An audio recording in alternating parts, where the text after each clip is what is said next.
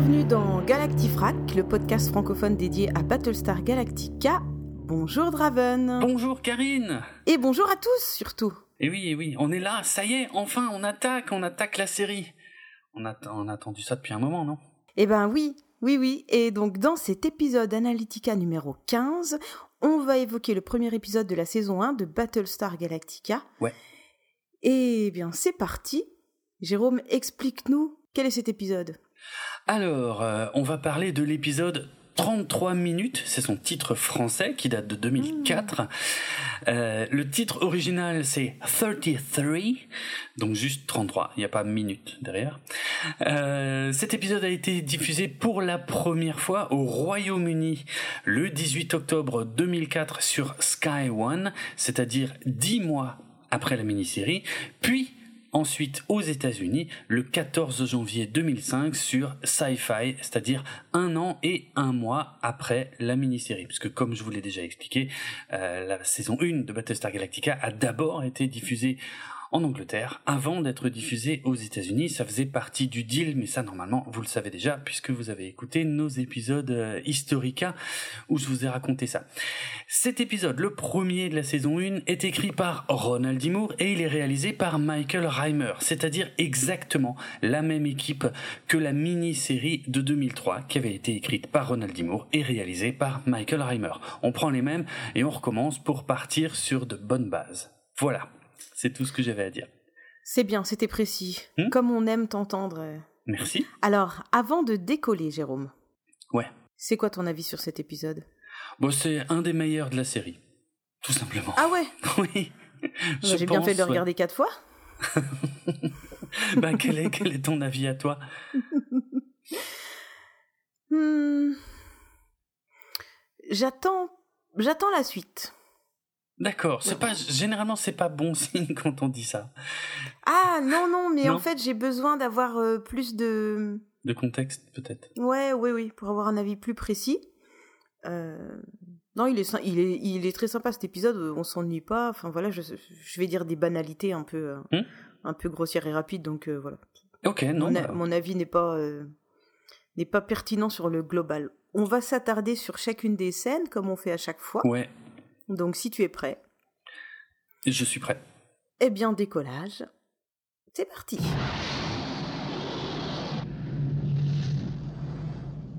Ok, ben alors, euh, écoute, l'épisode commence par une introduction qui résume ce qu'on avait vu dans la mini-série en deux parties de 2003.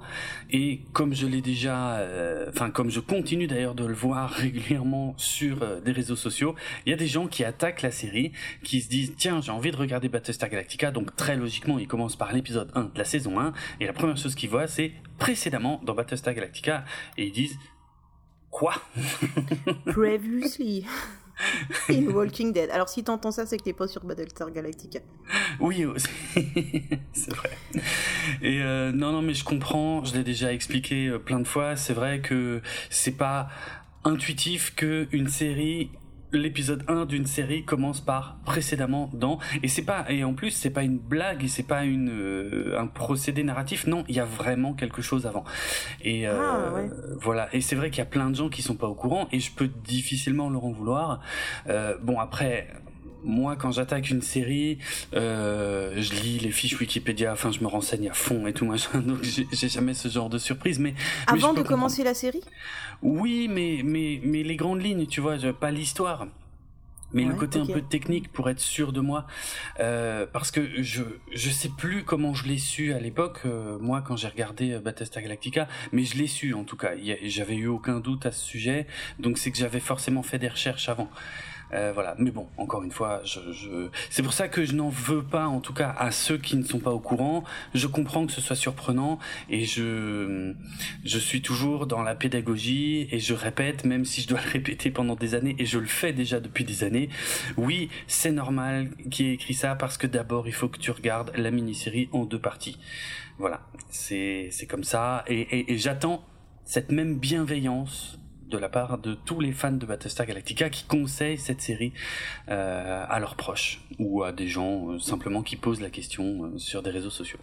Voilà tout ce que j'avais à dire là-dessus. Bien, chef. On- il faut commencer par le début. c'est- Voilà, c'est tout. Oui, ouais. Il y a des préliminaires ouais, avant bah, cette série. C'est non négociable. Ok, bah après il y a des gens qui disent qu'ils ont attaqué la série sans avoir vu la mini-série et qu'ils ont trouvé ça bien quand même, même si euh, il y avait plein d'informations qu'ils avaient pas. Alors bon, moi j'irai pas jusqu'à recommander ça, euh, mais en tout cas, euh, ouais, comme quoi c'est possible. Admettons. Admettons. Mm. Alors, par quoi commence justement cet épisode? Mm. Eh bien, on est à une minute avant un bon PRL. Tout le monde a l'air épuisé. Gaius Baltar s'imagine dans sa maison au bord du lac et il discute avec numéro 6. Ouais. Il est, euh, ouais, il est en train de. Est-ce qu'il rêve? Ben, on sait toujours pas. Euh, Mais en tout cas, il, euh, il se projette, ouais. Il, il se projette. Alors, et, et d'ailleurs, je me rends compte que j'écris une bêtise dans le, une bêtise que, que, que je fais souvent euh, dans le conducteur, c'est que je dis dans sa maison au bord du lac. Or, il est pas du tout au bord d'un lac. Euh, c'est la baie de Vancouver euh, qui euh, donc euh, qui donne. Alors beaucoup plus loin euh, sur euh, sur l'océan, mais c'est une baie et pas un lac. Bref, et je voulais juste repréciser là, mais je l'avais déjà dit, que le lieu de tournage de la maison de Baltar euh, a changé par rapport à la mini-série. C'est plus la même maison, mais ça donne sur la, la même baie. Euh, c'est la Lions Bay, qui est au nord de Vancouver. Et c'est une autre maison, mais qui a été faite par le même architecte que la maison de la mini-série. C'est pour ça qu'on voit pas trop la différence, et puis ça donne à peu près sur le même endroit. Voilà, c'est tout ce que j'avais Ouais, à... c'est clair. Non, mais c'est vrai qu'on on fait pas gaffe à tout ça, quoi. Non, clairement. Ok, alors on a, euh, ouais, on est toujours dans l'intro. On a Kali par exemple qui demande pourquoi les Silons réapparaissent toutes les 33 minutes. Euh, on a Douala, donc tous les tous les personnages nous donnent comme ça plein d'infos. On a Douala qui nous dit que c'est le 230e euh, bon PRL, qu'il y a 53 vaisseaux qui ont déjà sauté, qu'il y a une dizaine de vaisseaux qui ont des problèmes avec leur PRL, dont le Colonial One de la présidente. Euh, et puis à la fin du compte à rebours, les Silons apparaissent. Euh, Baltar dit que ça fait cinq jours que, que, que c'est comme ça, qu'il est en train de craquer. On a les chasseurs Viper hein, qui, euh, qui patrouillent autour de la flotte pour la défendre pendant que les vaisseaux civils font leur bon PRL. Puis ensuite, il y a Galactica qui fait son bon en dernier et on remet tous les comptes à rebours à zéro. Et, euh, et on voit bien que Baltar, lui, euh, il, s'échappe dans sa maison. Il s'imagine en train de, se mettre au lit pour faire l'amour avec numéro 6, mais vraiment pour fuir euh, cette euh, réalité. Voilà. Moi, je trouve c'est une super entrée en matière. On est complètement au cœur de l'action et en quelques minutes, en huit minutes d'introduction, on nous a déjà balancé tout, en fait, tous les enjeux de, de l'épisode. Moi, je trouve que c'est c'est très fort, sans faire de l'exposition euh, bête et méchante. Euh, Ça passe par des Mhm. dialogues qui paraissent euh, logiques et naturels, quoi. Donc, euh, chapeau. Ouais, non, Chapeau. c'est vrai que. Oui, c'est vrai. On est tout de suite plongé dans l'action et. Hmm. Et. Ouais, ça marche, quoi. Ouais, ok. On passe au générique. Alors, euh, comme c'est la toute première fois qu'on a le générique, là j'ai deux trois choses à dire dessus. Euh, On t'écoute. Ok. Il y, a, il y a une différence de musique. il y a plusieurs musiques pour ce générique en fonction de la version qu'on regarde. Alors je vais essayer d'expliquer ça clairement parce que euh, je me rends compte que c'est c'est- ça va peut-être pas être évident pour tout le monde et surtout ça va sûrement pas intéresser tout le monde. Euh, Mais ça l'est déjà pas pour moi, évident. Donc, vas-y. au moins, au moins, moi, je t'écoute. Merci, merci beaucoup Je à suis toi. pas la seule. Merci. Alors, Merci à tous les gens qui écoutent, Jérôme. Merci à vous. Oui, c'est vrai. C'est le moment. Non, pas du tout. Euh, Donc, le générique de Battlestar Galactica, qui est devenu culte, qui est le plus connu, c'est celui où il y a du chant. euh, si ma mémoire est bonne, parce que j'ai déjà parlé de ça dans un épisode euh, il y a longtemps, c'est du sanskrit, enfin voilà. Euh, or, dans la saison 1, normalement, si vous regardez la série euh, sur les DVD et les Blu-ray, lorsque vous regardez la saison 1, mais uniquement la saison 1, eh ben c'est pas exactement le même générique. Les images sont les mêmes dans toutes les versions, mais la musique de la saison 1 sur les DVD et les Blu-ray, euh, eh bien, il n'y a pas le chant, il y a que de la musique. Euh, et c'est pas la même musique que la version où il y a le chant. Euh, et c'est seulement la deuxième moitié du générique où là, par contre, les deux versions redeviennent euh, les mêmes. C'est-à-dire que là, on commence à entendre les percussions, euh, les taiko japonais, euh, et c'est là qu'on a aussi tous les petits extraits de l'épisode qu'on est sur le point de voir. Ça, j'en parle dans un instant.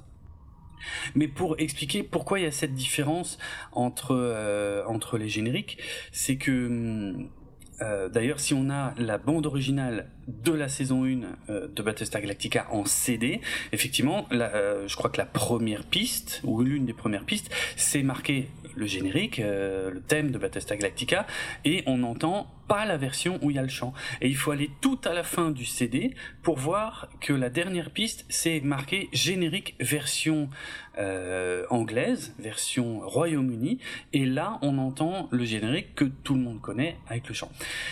Et c'est effectivement là que se fait la différence, c'est qu'il y a eu, euh, en fait, c'était, euh, comment dire, il y avait une différence entre le générique qui était proposé au Royaume-Uni et le générique qui était proposé aux États-Unis. Or, euh, il s'avère qu'avec le temps, alors j'expliquerai dans un futur épisode pourquoi il y a eu deux génériques différents, parce qu'il faut savoir qu'ils n'ont pas été écrits par la même personne. C'était deux tentatives de génériques différents, deux essais. Il s'avère que c'est le générique anglais qui était beaucoup plus sympa, euh, puisque c'est celui qui est devenu culte. Et donc, à partir de la saison 2, euh, eh bien, euh, tout le monde a eu le même générique, à savoir celui qui était le générique anglais dans la saison 1. Maintenant, comme si tout ça n'était pas déjà assez compliqué, il faut savoir que si vous regardez Battlestar Galactica en streaming sur Amazon Prime notamment, vous mhm. devez vous demander qu'est-ce que je raconte? Parce que euh, tout ce que je viens de dire n'a aucun sens si vous regardez euh, sur Amazon Prime. Parce que à ma grande surprise je me suis rendu compte que sur Amazon Prime pour la saison 1 ils n'ont pas repris euh, la même chose que ce qu'on trouvait sur les DVD et les Blu-ray. Ils ont directement mis le générique anglais qui est en fait quelque part le bon générique dès la saison 1 donc voilà, si vous regardez Battlestar Galactica en DVD et en Blu-ray ou sur Amazon Prime, eh bien vous n'avez pas le même générique sur la saison 1. Voilà pour ces petites explications. Euh, quant à la fin du générique, euh, donc là je parle plus de la musique mais des images. Donc c'est la première fois qu'on peut voir qu'on a ces fameuses images qui, euh, plein de petits extraits montés super rapidement les uns après les autres où on peut découvrir ben, ce qui va un peu se passer dans l'épisode. Alors c'est un sujet qui a euh, souvent fait débat dans Battlestar Galactica. Il y a beaucoup, même parmi les fans, beaucoup de gens qui n'aiment pas ces extraits, qui, qui considèrent que ce sont des spoilers. Euh, chose euh, que, que, que, je trouve, euh, oui, qui se tient. Enfin, je veux dire, je suis assez, assez ok avec ça. Et c'est vrai que je crois qu'à mon premier visionnage, ça me gênait un peu aussi. Maintenant, je m'y suis habitué. Et, et voilà. Enfin, au-delà de l'avis qu'on peut avoir là-dessus, la question, c'est surtout pourquoi? Pourquoi? Parce que c'est quelque chose qui se faisait euh, pas mal dans les années 80, euh, notamment, euh, mais mais qu'on voit plus normalement depuis les années 2000. Pourquoi Ronald D. avait choisi de, de mettre tous ces petits extraits qui spoilent dans les génériques de Battlestar Galactica? Eh bien, c'était un hommage au générique de la série Cosmos 1999 qui date des années 70, qui a débuté en 1975 pour être précis, sous le titre Space 1999 et euh, effectivement euh, dans le générique de Cosmos 1999 avec ce, ce, ce thème hein, qui est en plus hyper culte, euh, qui est super connu, que, que, que vous connaissez probablement, même si vous n'avez jamais regardé un épisode de Cosmos 1999, et bien dans ce générique, il y avait effectivement à chaque fois des extraits de l'épisode qu'on était sur le point de voir. Et Ronald D. Moore, le showrunner de Battlestar Galactica, était super fan de Cosmos 1999, qui était une série de science-fiction culte, hein, de toute façon. Et il a voulu rendre hommage à ça en refaisant la même chose dans Battlestar Galactica. Ce qui a gonflé plein de gens, mais, mais voilà, ce qui, ce qui rend aussi le générique de Battlestar Galactica euh, quelque part euh, un peu unique pour l'époque euh, où il est sorti, puisque ça, ça, on faisait plus ça normalement. Voilà. Eh ben ça c'était de la de l'anecdote hein, et mm. du ouais ouais c'est bien c'est con c'est c'est toujours agréable tout ce que tu à, rajouter en plus. Nous, on est des simples spectateurs et bon, c'est cool. Oui, j'ai des explications sur beaucoup, beaucoup, beaucoup de choses, euh, j'avoue. Et en plus, euh, là, pour cet épisode, à un moment, je vais, euh, vers la fin de l'émission, dans les anecdotes, je vais vous faire une explication énorme sur un détail que personne n'a remarqué, mais, mais et qui pourtant, et qui pourtant répondra probablement à une question que beaucoup de fans de Battlestar Galactica se posent. Voilà, je peux déjà, je peux déjà teaser ça. C'est, euh, vous avez remarqué qu'à la fin, tiens, ouais, je peux le dire maintenant parce que je viens de passer, parler du générique. À la fin du générique, on voit le l'emblème du Battlestar Galactica, hein, où il y a, où il y a euh, donc ce, ce, logo jaune où il y a écrit Battlestar Galactica euh, en haut, enfin sur la partie supérieure du cercle, et en bas il y a marqué BSG 75. Voilà. Eh bien, j'imagine que beaucoup de gens se demandent pourquoi que, veut dire BSG 75 Eh bien, je vous explique tout ça à la fin de l'émission dans une anecdote euh, très complète et très précise. Voilà.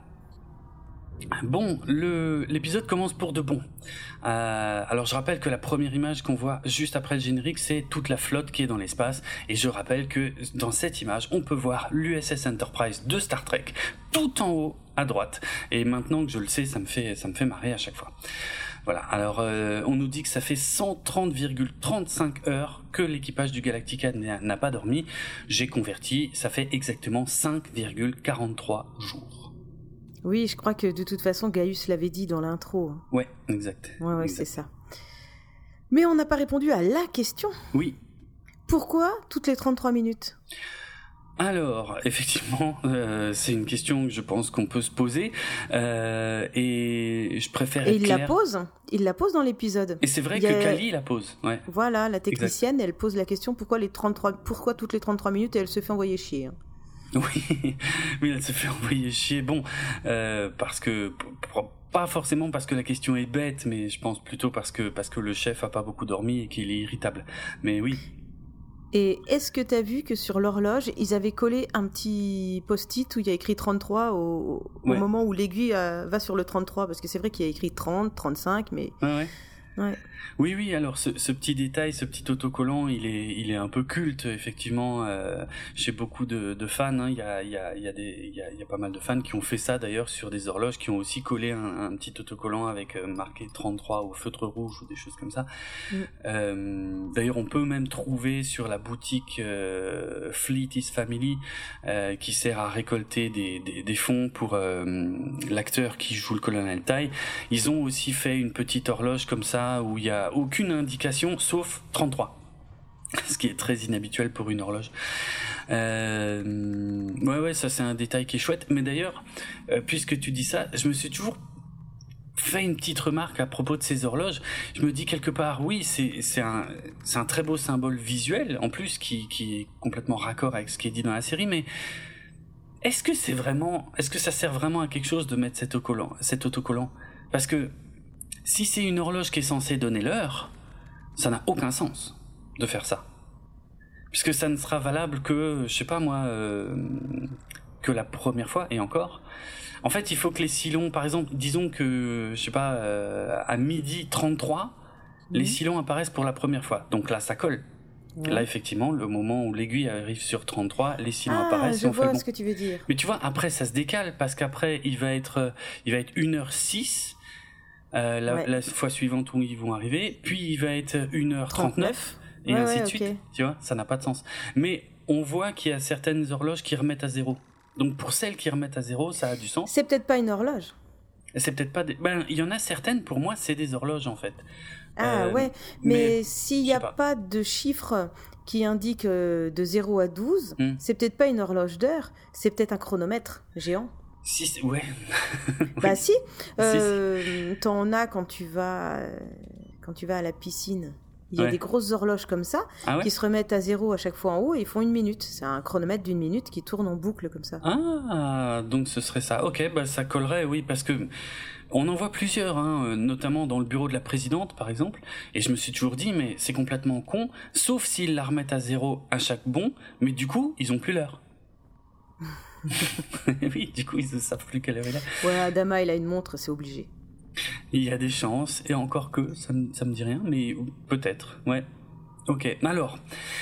Par contre, la question, effectivement, pourquoi 33 minutes Alors? Oui, oui, oui, oui. Venons-en au fait. Ouais, soyons très clairs. Ronald Dimour a été très clair. Il n'y a aucun sens, aucune signification cachée à ce chiffre. C'est un chiffre qu'il a choisi complètement au hasard.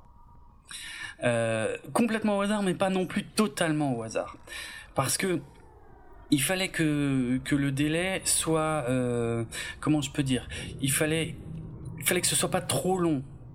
Parce que sinon les personnages avaient le temps de faire euh, des siestes et de se reposer. Et il fallait pas Mhm. que ce soit trop court non plus. Parce que sinon, euh, si tu dors vraiment jamais, jamais, jamais, euh, tu tiens pas cinq jours, tu meurs bien avant. Euh, donc, euh, enfin peut-être pas bien avant, mais enfin tu meurs quoi. Donc euh, il faut pouvoir dormir. euh, je sais plus, j'ai le chiffre noté quelque part, mais là je l'ai pas sous les yeux. Mais il faut pouvoir dormir au moins 10 minutes par heure pour survivre. Donc c'est voilà, il a choisi quand même le chiffre en fonction de ça. Ni trop long ni trop court pour qu'il y ait au moins ça. Et surtout, il a veillé à ce que dans l'épisode, il n'y ait jamais aucune explication aux chiffres. Euh, il a bien fait attention à ne pas faire un truc à la Star Trek, c'est-à-dire de nous sortir un langage pseudo-scientifique ou technique incompréhensible qui aurait expliqué ça, euh, parce que de toute façon, il considérait que ça n'aurait rien euh, ajouté à la situation, que c'était de toute façon euh, suffisamment dramatique comme ça. Non, Donc, puis il- des fois c'est sympa aussi de prendre euh, quelque chose complètement au hasard et de se Hmm. marrer à l'idée que les fans ils vont creuser, chercher. oui, ça c'est vrai, c'est possible. Oui, oui. Euh, oui, tout à fait, tout à fait. Donc, euh, parce que c'est vrai que c'est un chiffre un peu biblique aussi quelque part. C'est l'âge de Jésus euh, quand il a été crucifié, des choses comme ça. Mais en vrai, Ouais. il n'y a pas là dans l'épisode, il y a rien de tout ça. Et puis quelque part, ça nous permet aussi à nous en tant que spectateurs de rester euh, vraiment en immersion avec les personnages parce qu'on a autant d'informations qu'eux. En fait, on n'a Mm. pas plus d'infos que eux, donc on est, euh, on, on- on accroche tout de suite à leur, euh, à leur état, à leur, euh, oui, à leur état émotionnel finalement euh, dans cette situation. Voilà Ok. tout ce que je pouvais dire sur ce sujet. Donc euh, toutes les 33 minutes, saut à répétition. Ouais. Ouais, ouais. Et puis, euh, bah, Adama veut essayer quelque chose. Il veut, euh, euh, on voit qu'il veut essayer de séparer la flotte en plusieurs groupes pour se retrouver au, plusieurs, au bout de plusieurs sauts. Là, il est dans ses quartiers privés. Hein. On voit que Tai s'est endormi euh, pendant que pendant qu'Adama est en train de se raser et qui raconte tout ça, euh, parce qu'on avait vu dans l'intro que qu'Adama n'était pas rasé, ni Tai d'ailleurs. Et, euh, et voilà. Et puis, au bout d'un moment, d'ailleurs, Adama se coupe, ce qui généralement euh, dans une série ou dans un film, quand un personnage est en train de se raser et qu'il se coupe, c'est de mauvais augure. Ça veut dire ah, les choses vont pas se passer comme tu veux. Bon, ça c'est un truc de scénariste. euh, euh, voilà. Donc euh, on voit aussi que Apollo, euh, puisque Apollo et, tous les pilotes font des patrouilles régulières, euh, mais là ils sont en salle de briefing. Apollo donne des ordres aux pilotes qui sont à moitié endormis. Ils ont tous des têtes de déterrés. Et, euh, en sortant de la salle du briefing, ben, tous les pilotes touchent une photo. qui est accrochée au mur à côté de la porte, donc avec un homme à genoux. Alors, là aussi. Qui est sur cette photo? Alors qui est exact Qui est sur cette photo? Excellente question. Euh, je pense que tout le monde s'est posé parce que la caméra insiste vraiment dessus. Euh, et en plus, euh, plus tard dans l'épisode, on revoit cette même photo dans le bureau de la présidente. Alors bon, il faut être attentif pour la voir parce qu'on insiste par contre beaucoup moins dessus. Alors, effectivement, la, la réponse va être un peu un peu plus complexe parce que qui est sur la photo en vérité n'a pas beaucoup d'importance c'est surtout un symbole, c'est surtout euh, Ronald D. Qui a voulu faire référence au, au 11 septembre 2001, aux attentats du 11 septembre 2001.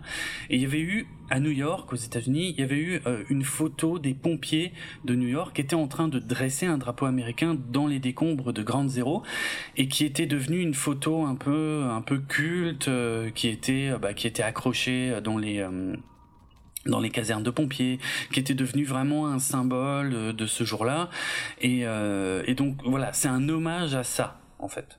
Euh, et on devait, alors il y a une scène qui a été coupée où on devait avoir un peu à peine plus d'explications sur cette photo puisqu'on devait voir une scène où la présidente Roslin recevait euh, cette photo euh, en, cadeau avec un petit mot qui lui expliquait que la photo avait été prise sur le toit du Capitole de la colonie d'Erilon pendant l'attaque des Cylons. Euh, donc je rappelle que les noms des douze colonies hein, sont inspirés des douze constellations du zodiaque et Erilon euh, est dérivé du mot Aries qui signifie bélier en latin. Donc la colonie d'Erilon, c'est celle qui correspond au, signe du bélier. Bref, mais voilà, c'était une photo prise sur le toit du Capitole d'Erilon.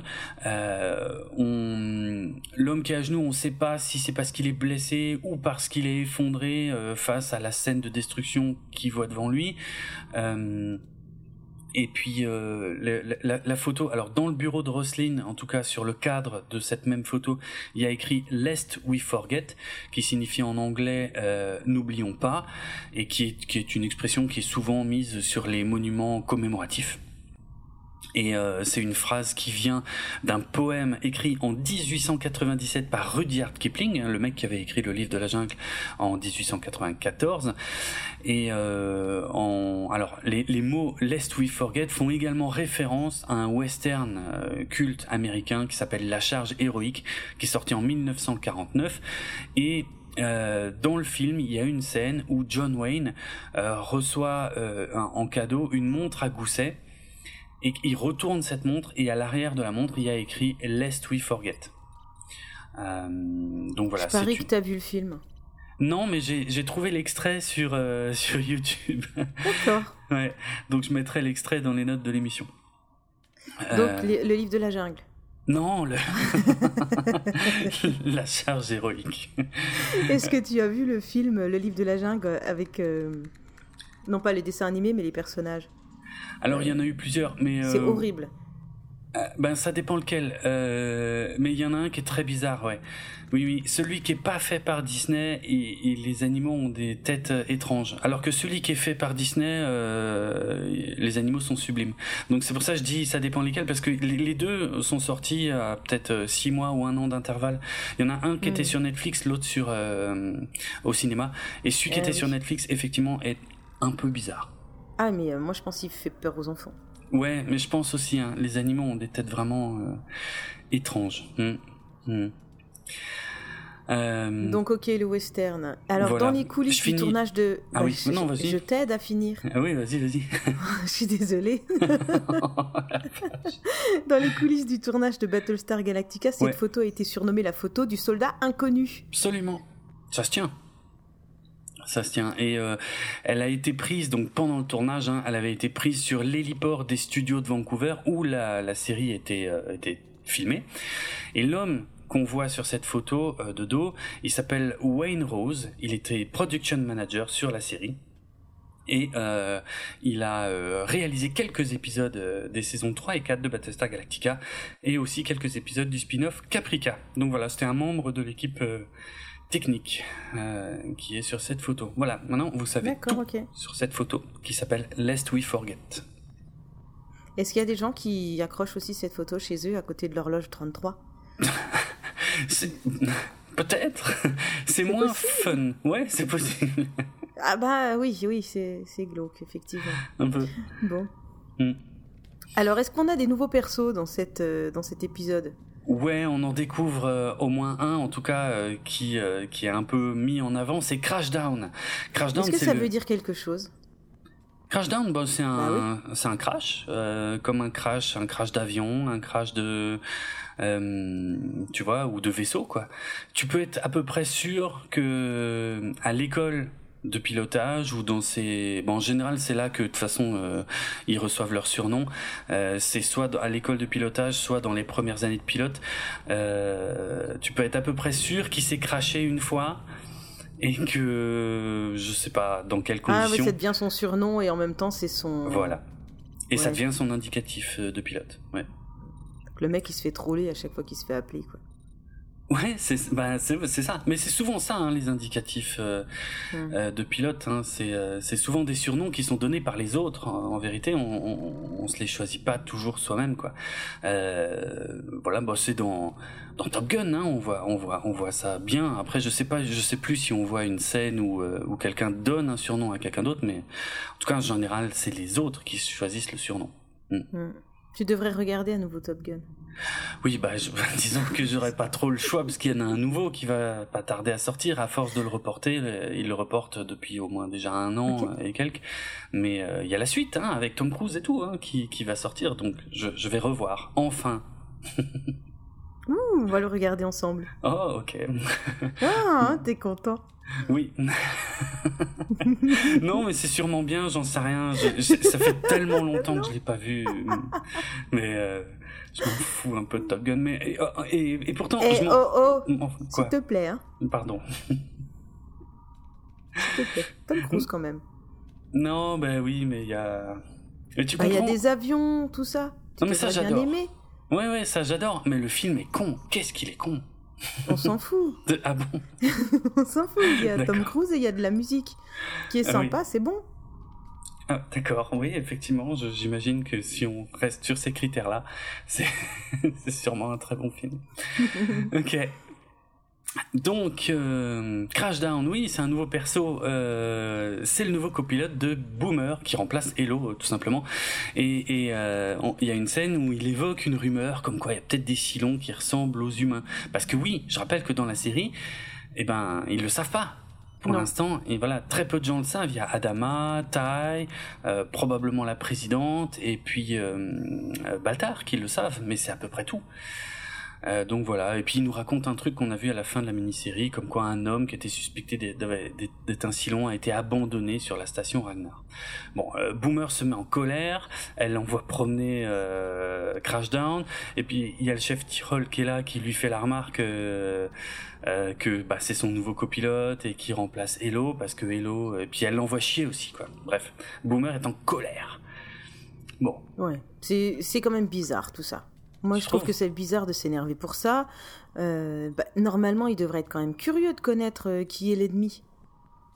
Tu vois? Oui, bien sûr, bien sûr. Mais après, je rappelle qu'ils ne dorment pas depuis 5 jours. Donc, il se peut que Boomer soit un peu irritable. Oui, ok, bon. après, moi, je t'ai déjà dit que c'était pas mon, mon perso préféré, donc bon. Maintenant, je la trouve carrément chelou. À ce moment-là de la série, après, c'est bon, je l'ai vu quatre fois, ok, j'ai compris, j'ai compris qui c'était, mais là, la premier visionnage, je me dis quand même, euh, je la trouve louche. Ouais. Bah après, on sait depuis la fin de la mini-série que c'est une Silon. Ouais, ouais, mais tu pourrais quand même l'apprécier, tu vois. Non, ça, ça marche pas. Non, ok. Mm. Bon, moi, moi je pense que la série joue, euh, joue sur ça justement. Euh, celle qui est vraiment désagréable, bah, il se trouve que c'est celle. Nous, on sait que c'est une Silon. Par contre, à ce stade, on ne sait pas si elle, elle le sait. C'est intéressant. Bah oui. Hmm. Oui, c'est vrai. Hmm. Mais bon, euh, si en tout cas, moi je comprends ce que tu dis, ça, je trouve ça se tient, ça c'est complètement cohérent avec ce qui est montré dans l'épisode. Après, euh, si on creuse un peu dans la psychologie, euh, oui, il y a Crashdown lui parle de quelqu'un qui a été abandonné. Or, ça doit lui rappeler le fait que ah. Hello a été abandonnée sur Caprica. Et du coup euh, elle refuse d'ailleurs elle, elle le dit au chef hein, elle refuse d'admettre que Crashdown mmh. est son nouveau collègue. Tu vois? Ça peut ça peut marcher aussi de, de ce point de vue là oui oui remplacer tout de suite quelqu'un comme ça c'est c'est un petit peu euh, un petit peu violent. Mmh. qu'elle était quand même elle était amoureuse non? Elle était amoureuse. Je ne sais pas. Hello Non, Bah, c'était pas. C'est jamais montré, mais. Ouais. Parce que je rappelle que Boomer, elle, est... elle sera avec le chef. Hein. Oui, et. Ça n'empêche pas, d'accord, pardon. Oui, oui, c'est mm. vrai. ok. Euh, donc, oui, peut-être, euh, effectivement, peut-être. Euh, en tout cas, je pense surtout qu'elle s'en veut de l'avoir laissé là-bas. Ça, c'est à peu près sûr. Mm. Ouais ça c'est sûr. Et elle accepte pas que Crashdown soit son nouveau ICO parce que en VO euh, le, terme est beaucoup plus euh, précis. Euh, c'est, je crois, le chef qui lui dit, ben Crashdown c'est ton nouveau ICO. Alors ICO ça veut dire Electronic Countermeasures Officer, donc officier qui s'occupe des contre-mesures électroniques en français, mais qui n'ont pas traduit comme ça en VF. donc voilà, les contre-mesures électroniques, on sait pas trop ce que c'est, mais c'est peut-être le camouflage Dradis du Raptor ou euh, enfin tu vois c'est le mec il y a elle elle pilote le, Raptor le Rapace en VF je vais le répéter à chaque fois. Et euh, et, euh, et lui bah il s'occupe il s'occupe de l'ordinateur il s'occupe de voilà quoi il s'occupe des, du camouflage ou il s'occupe du balayage Dradis et ainsi de suite. Voilà. Ok. Voilà, voilà. Encore beaucoup de précisions. Désolé, hein, je fais des longs tunnels euh, d'explications, mais hein, comme on est au tout début de la série, il y a encore euh, quelques petites choses comme ça à préciser. Alors, on a vu beaucoup les militaires. Maintenant, voyons un peu plus du côté des victimes. Hmm. Ouais, ouais, on, voit qu'il y a un bureau sur le Galactica où euh, on essaie de répertorier tous les survivants, parce que mine de rien, ça ne fait que cinq jours hein, que, que, toutes ces personnes sont euh, en fuite. Euh, donc il faudrait peut-être répertorier tout le monde parce qu'il y a probablement des gens qui cherchent à savoir si des proches ont survécu et qui sont peut-être sur d'autres vaisseaux ou des choses comme ça, tu vois. Euh, ce qui est une, ce qui est un truc tout à fait normal. Donc on découvre qu'il y a un, un bureau sur le Galactica où ils s'occupent de ça, qui sont évidemment complètement débordés, en plus d'être épuisés puisqu'ils dorment pas. Euh, on voit que Sosinus, alors on, on, je crois qu'on nous a pas encore dit son nom à ce stade dans la série, mais enfin moi je sais qu'il s'appelle euh, Sosinus, on l'avait déjà vu dans la mini-série d'ailleurs. Hein, qui est qui est complètement débordé. Il peut pas transmettre de photos pour l'instant, donc Douala, qui était venue à la recherche de, de, de ses proches, euh, ben elle, elle part accrocher les photos. Euh, donc de, des gens qu'elle recherche qui viennent de la, colonie de Sagittaron, comme elle. Euh, et dans la VF, ils disent la colonie Sagittaire qui est un peu dommage, bref. Euh, donc elle part accrocher ça dans un grand couloir où il y a des tas de photos, des centaines de photos de, personnes recherchées. Encore une référence visuelle au 11 septembre, hein, euh, et, ainsi qu'à beaucoup de catastrophes, même après le grand tsunami de 2004 aussi, on pouvait voir ce genre de, choses. Donc ça nous, voilà, c'est très réel nous. Euh, petit détail, les coins des photos ne sont pas coupés. Alors que normalement, dans Battlestar Galactica, les coins sont coupés. Mais enfin, ça, ça n'a aucune importance. Moi, je me demande ce qu'ils font des coins. Ah, euh... bah, si. Allez, on va dire que si c'est pour une, économie de papier, hmm. peut-être que si. On les coupe pas, les coins, en fait. Peut-être que les feuilles sont carrément euh, formées en hexagone. Ouais. Admettons, elles seraient formées une par une. Mais si elles sont formées en, on va dire, un format A4 par exemple, euh, tout en même temps, techniquement, l'une derrière l'autre, il y a des petits coins qui vont être coupés après. Ben oui. Donc, mm. qu'est-ce qu'on fait de ces coins? Soit c'est du gaspillage pour le style, soit ces petits coins sont récupérés pour être repressés pour refaire des feuilles. Et auquel cas, enlever les coins permettrait d'avoir plus de feuilles. Mais en même temps, est-ce que ah. ça coûte pas plus d'énergie de refaire faire des feuilles avec ces petits coins hmm. que de simplement les laisser? J'aimerais que, tu cherches. S'il te plaît. Parce que t'aimes bien euh, chercher des trucs euh, sur la série. Dont voilà, tout le monde se fout. Ouais. ah non, attends, oh, oh. Je m'en fous pas plus que euh, si je remonte plus haut, je sais plus c'était quoi. ok. Quel pourri. T'allais le dire, vas-y, dis-le. Non, je le dis pas. Là, c'est un petit peu ton mot. En fait, quand je dis des trucs, Jérôme a l'habitude de répondre Mais quel pourri Parce que, genre, je dis des trucs pas sympas sur Pourquoi tu racontes ça? Je sais pas. Euh, mais revenons dans le vaisseau du Colonial One. Oui, Est-ce qu'on Est qu'on y va?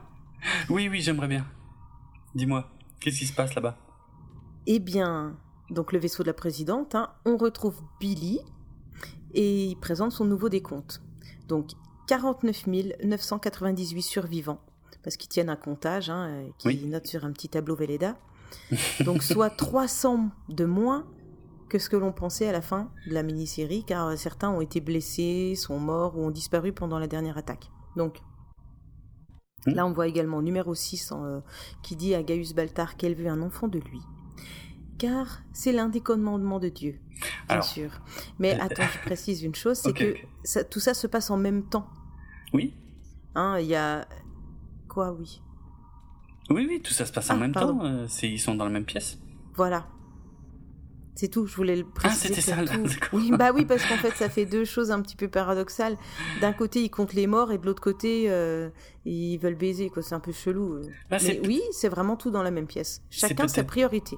Voilà, et c'est probablement pas un hasard. Je pense que c'est au niveau de l'écriture de la série, c'est peut-être pas c'est peut-être pas un hasard que d'un côté on nous parle des disparus et d'un autre côté on nous parle de euh, de, de, de, de, nouvelles additions qu'on pourrait faire. C'est pour ça, c'est pour ça que je le précise. Ah ouais, très très bien, très intéressant. Alors moi j'ai juste vérifié un truc euh, au niveau des dix commandements. Euh, donc alors vous n'avez pas besoin d'avoir lu la Bible hein, pour comment pour les, pour connaître les dix commandements. Il suffit d'avoir vu le film Les dix commandements avec Charlton Heston hein, que ma grand-mère me montrait souvent quand j'étais petit parce que j'adorais. Pour moi c'était un bloc blockbuster de folie avec des effets spéciaux de fou. Et j'ai vérifié, parce que je me suis dit, mais attends, ça fait partie des dix commandements, ça, le fait d'avoir euh, des bébés? Et non, non, non, non, vraiment non. C'est pas dans les dix commandements des religions juives ou chrétiennes, hein, qui sont les deux principales religions à utiliser ces dix commandements. Donc voilà, c'est c'est c'est le dieu des silons. Par contre, oui, c'est ce que j'allais dire. Hum. Peut-être que c'est dans la religion ouais. euh, de cette de cette numéro 6. Hum. Bon, ceci dit, j'adore l'idée. Hein. Ah oui. Moi, j'entends ça, je me, je, je, suis tout de suite technique et je me dis.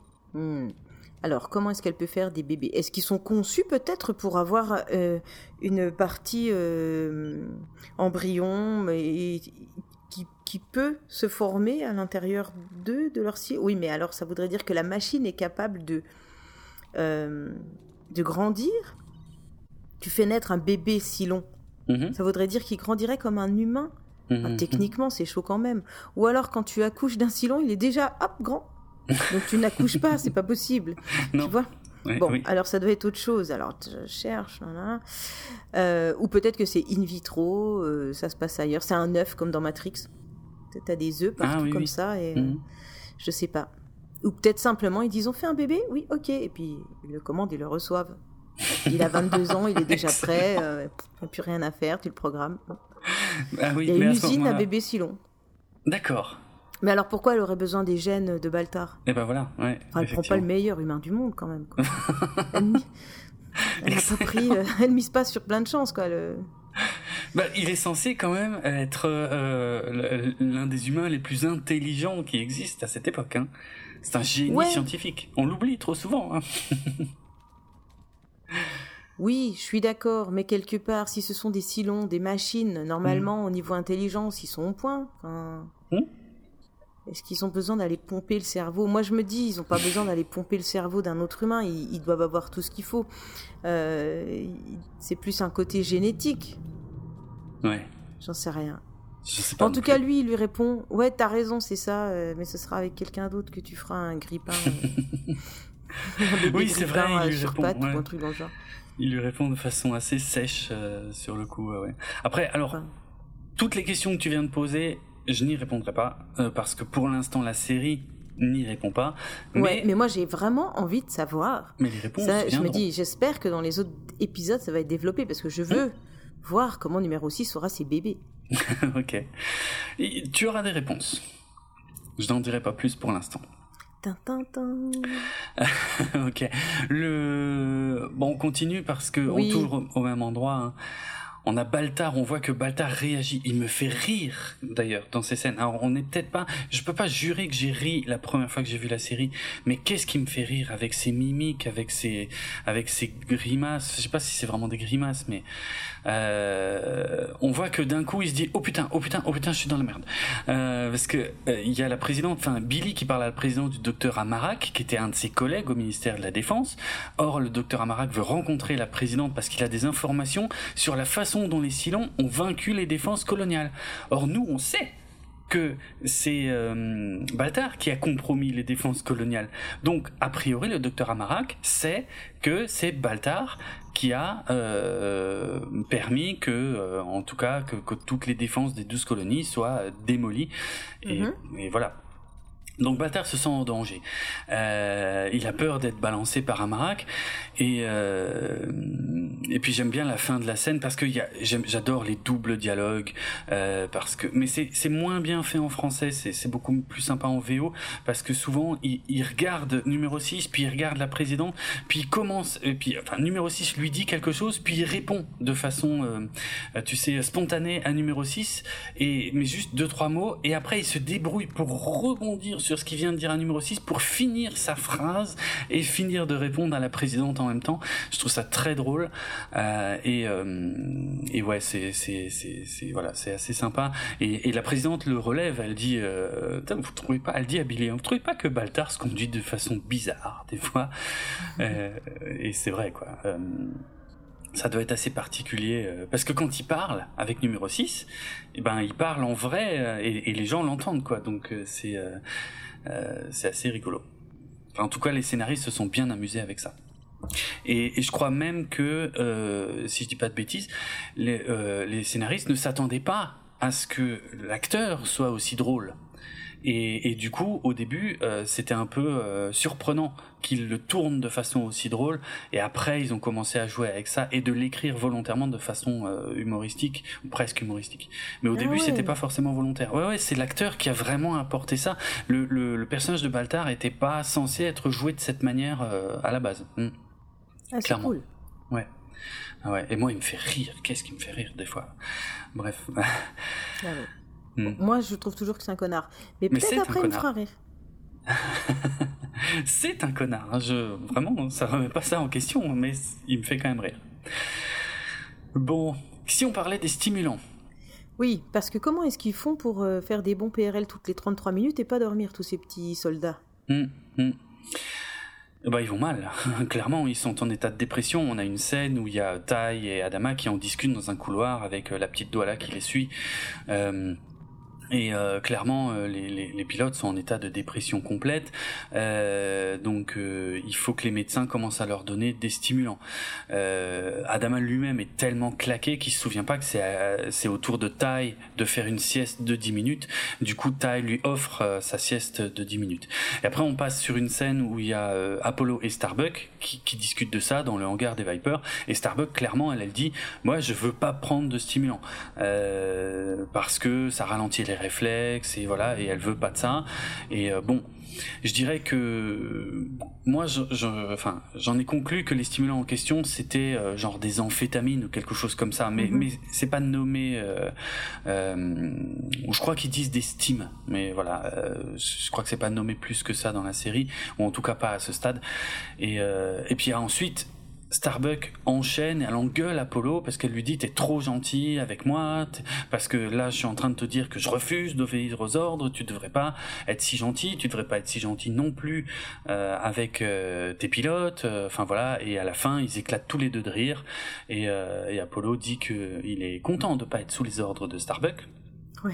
Et, et, elle finit par prendre les stimulants, voilà. Et le moment où ils éclatent de rire était pas scripté. Euh, c'était pas du tout prévu, c'était pas écrit, ça a été improvisé par les acteurs. Mais je trouve que ça montre bien à quel point ils sont tous épuisés et en train de craquer. Et, l'une des façons de Starbuck de montrer qu'elle est en train de craquer, c'est de s'en prendre à Apollo, parce qu'elle le fait chier en vrai euh, pour rien là.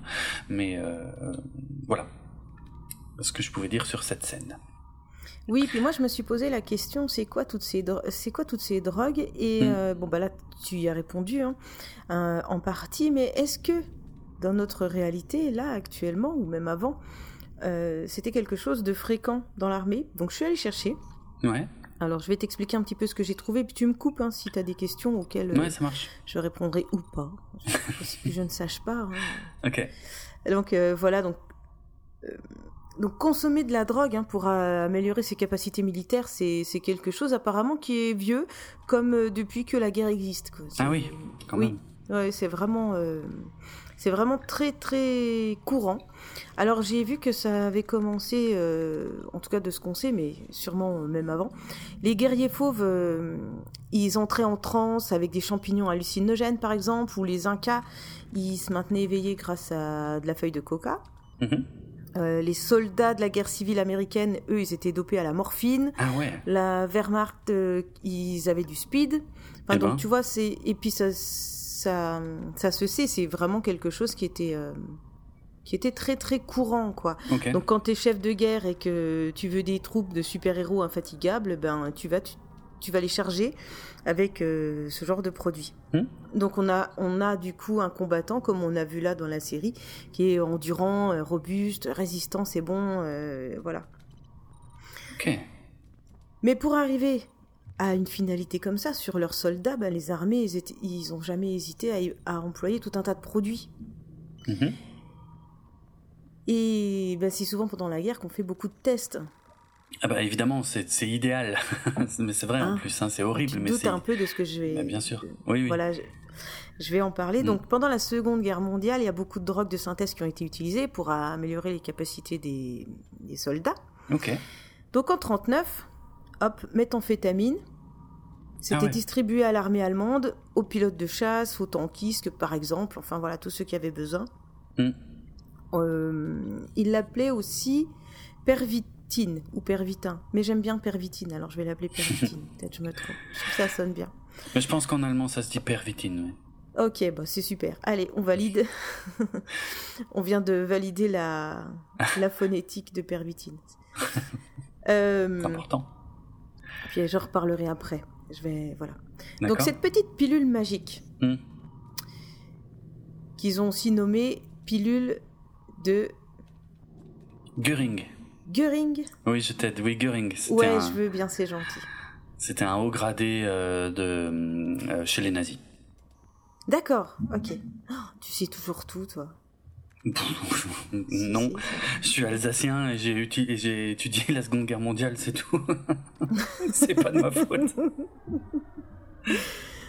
Donc ça accroît la vigilance, la résistance, euh, t'es pas fatigué, et puis alors surtout t'as le sentiment d'être invincible. T'es un ah super héros. Du coup, les soldats, les soldats ils pouvaient euh, rester éveillés pendant plus de 24 heures. Et donc, 24 heures Ouais. Un truc de malade. Donc ces, ces cachets, ils ont été distribués 200 millions de comprimés. Ah, quand même. Ouais. Donc c'était produit en masse, quoi, clairement. Ça tournait plein, plein tube, je pense. Ok. Complètement, quoi. Les usines hmm. euh, chimiques, euh, voilà. Bah c'était pas le petit labo de, euh, dans le camping-car hmm. de Breaking Bad. Hein. On était sur autre chose, quoi. Ouais, clairement. Donc dans la Wehrmacht, dans la Luftwaffe, entre 39 et 45. Mais on parle des Allemands, mais tout le monde y était. Hein. Donc euh, les Alliés, eux, ils étaient au méthamphétamine. Ok. Pour les troupes américaines, britanniques et tout. Donc pareil, hein, euh, contre la fatigue, euh, pour avoir de l'endurance, et aussi pour couper la faim. Ah bah ah ouais, oh, putain la vache. Ouais, donc autant dire que je, je pense que les soldats n'avaient plus une intégrité euh, en tant que en tant qu'humains, mais ils étaient juste utilisés comme une machine, quoi. Bah clairement, hein, clairement, euh, c'est le but, hein, je pense. Ouais, ouais. Ouais. Et donc euh, on on a des petites infos comme quoi aujourd'hui aux États-Unis. Euh, elles sont toujours délivrées sur des eaux, alors sur la base du volontariat, des ah petites, euh, ouais, des petites pilules qu'on a qu'on a qu'on a nommées des Go Pills. Elles sont hmm. prescrites euh, quand ils vont faire des opérations aériennes de longue durée ou des choses où il y a plus de 12 heures de volt comme ça, ils sont de vol, pardon, pas de volt, rien à voir. ok. Donc voilà. Alors c'est pas tout à fait les mêmes euh, molécules chimiques, mais en tout cas ils en prennent encore bien. Ok. Alors il y a un truc qui a été développé par les nazis. C'est hmm. le D1X, donc c'est des chiffres romains, je suppose donc ah. D9, qui est une pilule créée en 44 par les nazis et qui contient un mélange, attention, ils ont mis dedans de la cocaïne, de, de la méthamphétamine, donc du pervitine, de l'oxodone, de l'oxycodone, pardon, n'importe quoi, de l'oxycodone, et tout ça, ça aurait été produit euh, pour obtenir le produit le plus puissant et encore plus puissant que la pervitine toute seule. Donc le oh, mélange de ces trois le mélange de ces trois drogues, on se doute hein, un petit peu euh, des effets secondaires que ça pourrait avoir sur le corps humain, mais c'était un truc de malade. Hmm. Et quand en 44, les Allemands commencent à sentir que le vent va tourner, eh ben tous les moyens sont bons pour euh, pour développer la et tester la drogue. Donc la pervitine n'était donc pas assez efficace. Hein. Donc ils ont lancé ce, ce programme de la drogue D. Et puis ils l'ont testé, donc D1, D2, D3, ah jusqu'à trouver la D9. Hmm. Et la D9 se montre la plus convaincante. Donc les essais, ils ont été faits sur, tu t'en doutes, malheureusement, les prisonniers. Euh, évidemment. oui. Donc les détenus, ils les faisaient marcher 90 km par jour. Mais non. Avec un sac de 20 kg sur les épaules, oh, sans avoir le droit de s'arrêter, ni nourriture. Ok. Tu te rends compte un petit peu des. Enfin, de, de, de l'effet du produit, quoi. Hein. Hmm. Sur déjà en plus des prisonniers qui n'étaient pas en bonne santé. Bah oui, bien sûr. Hmm. Donc le produit a marché, il a fait ses preuves. Alors ils l'ont utilisé euh, pour les équipages euh, des sous-marins, euh, de tout ça quoi. Bon, ça n'empêche pas qu'ils ont quand même eu une défaite à la fin. Hmm. Et du coup, la, substance là a été a été abandonnée en même temps que en même temps que la guerre a été finie quoi. Mais tu compte un peu ce qu'ils prenaient quoi. C'est clair. Ils étaient chargés, mais un truc de fou en fait. Ils étaient complètement défoncés, en vérité. Hmm. Ok. Donc en France, on n'y échappe pas. Hein. Il y a un produit aussi ah qui a été euh, un genre d'équivalent, un petit peu plus soft. Tu sais, on essaye toujours de se redorer notre blason, bien sûr. Euh, chauvin, quoi qu'il en coûte. Ouais. Ça s'appelait le modafinil. Euh, c'est un psychostimulant utilisé dans le traitement de la narcolepsie, de l'hypersomnie. Pas l'hyperinsomnie, c'est pas la même chose. Et, hmm. Et euh, donc il a été testé hein, sur des milliers de soldats français lors de la guerre du Golfe. Souvenons-nous, en ah Ouais. Ah ouais. Le médicament n'était pas autorisé, mais les, les soldats ont été les petits cobayes, quoi. Hmm. Donc ça fonctionne comme de l'amphétamine. Hein. D'accord. Euh, donc, euh, ouais. En fait, selon les pays, ils donnent un autre nom au produit, mais en gros, c'est tout... globalement toujours la même chose. Donc, tu prends une pilule au réveil et hop, t'as les effets qui durent quasiment toute la journée et ça t'empêche même pas de dormir la nuit. Donc, t'es euh, une pile électrique la journée, mais la nuit, tu dors. Donc, je te dis pas. ok, ouais. Hmm. Mais alors, heureusement, quand tu cherches un petit peu sur le site du ministère des Armées, heureusement, ils le disent, il y a un article ah. où ils précisent qu'ils n'utilisent pas du tout ce genre de choses, juste un petit peu de caféine. Oh, c'est mignon. Et ils étudient plutôt la luminothérapie et ils font des siestes contrôlées et régulées et ils n'utilisent pas de substances de ce type. Tu vois, ça va ouf. Ah, c'est beau le discours officiel.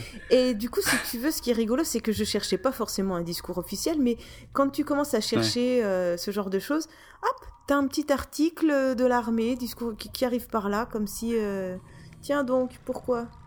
Ça arrive? T'as as quelque chose à cacher que ça. Bon, bref. Non, là, je, là, je fais des hypothèses, j'y connais rien du tout. Mais bon, voilà, c'était pour dire que euh, à l'heure actuelle, on n'est pas sûr, mais dans toutes les anciennes guerres qu'on a connues, euh, c'était comme ça que c'était comme ça que les gars ils pouvaient tenir. En même temps, j'arrive presque à le comprendre, quoi. Mm. Bah, je suis pas surpris. Enfin, je suis, je connaissais rien à ce sujet. Hein. C'est super intéressant. Euh, je, honnêtement, moi, je pensais que ça tournait juste à l'alcool. En fait, ça, me rappelle une conversation que j'avais eue il y a très très longtemps avec un collègue de travail, mais j'étais encore jeune. Qui bah, l'alcool, euh, ça te désinhibe, ok. T'enlèves peut-être un peu la peur, ok. Mais au bout, au bout d'un moment, t'as quand même le contre-coup de du manque de concentration, bah, euh, du manque de précision. Et après, tu dors, quoi. oui aussi non. Donc je suis pas sûr sûr que ce soit euh, la meilleure drogue la meilleure drogue drogue qui soit pour euh, que tous tes neurotransmetteurs soient boostés. Bien, bien vu et bien hein dit. Tout à fait. Après, je pense quand même que l'alcool manque pas en général hein, sur euh, les champs de bataille. Mais, mais t'as raison. C'est vrai que c'est, les, les inconvénients sont beaucoup plus importants. C'est horrible de dire ça qu'avec euh, les drogues que tu viens de mentionner. Bah, à court terme, en tout cas. les inconvénients à court terme, parce que euh, est-ce que c'est pas Oui, non, mais là, oui, on est d'accord. Au, niveau des organes, de la santé, euh, l'alcool, c'est pas ouf. Mais je veux dire, à court terme, on a tout de suite le contre-coup de, de, la mauvaise, euh, de la mauvaise influence de l'alcool sur notre corps. Alors que euh, si tu prends, enfin, je, je connais rien, j'ai jamais pris de truc comme ça, mais j'imagine que si tu prends un, un, produit stimulant comme ça pendant des mois et des mois, les effets secondaires sur ton organisme ou sur ta dépendance, tu le, tu le vois quand tu as quand tu rentres chez toi, quand tu as fini. Euh, je sais pas comment t'expliquer.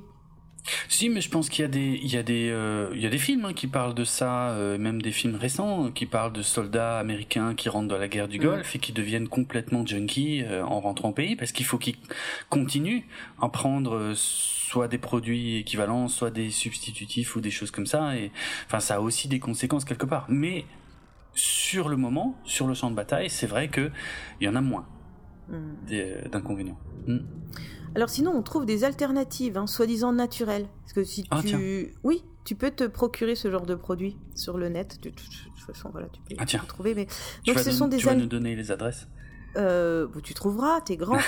euh, des alternatives soi-disant naturelles qui permet euh, très facilement euh, d'augmenter sa, sa, motivation, sa concentration, de pouvoir accomplir des tâches beaucoup plus facilement.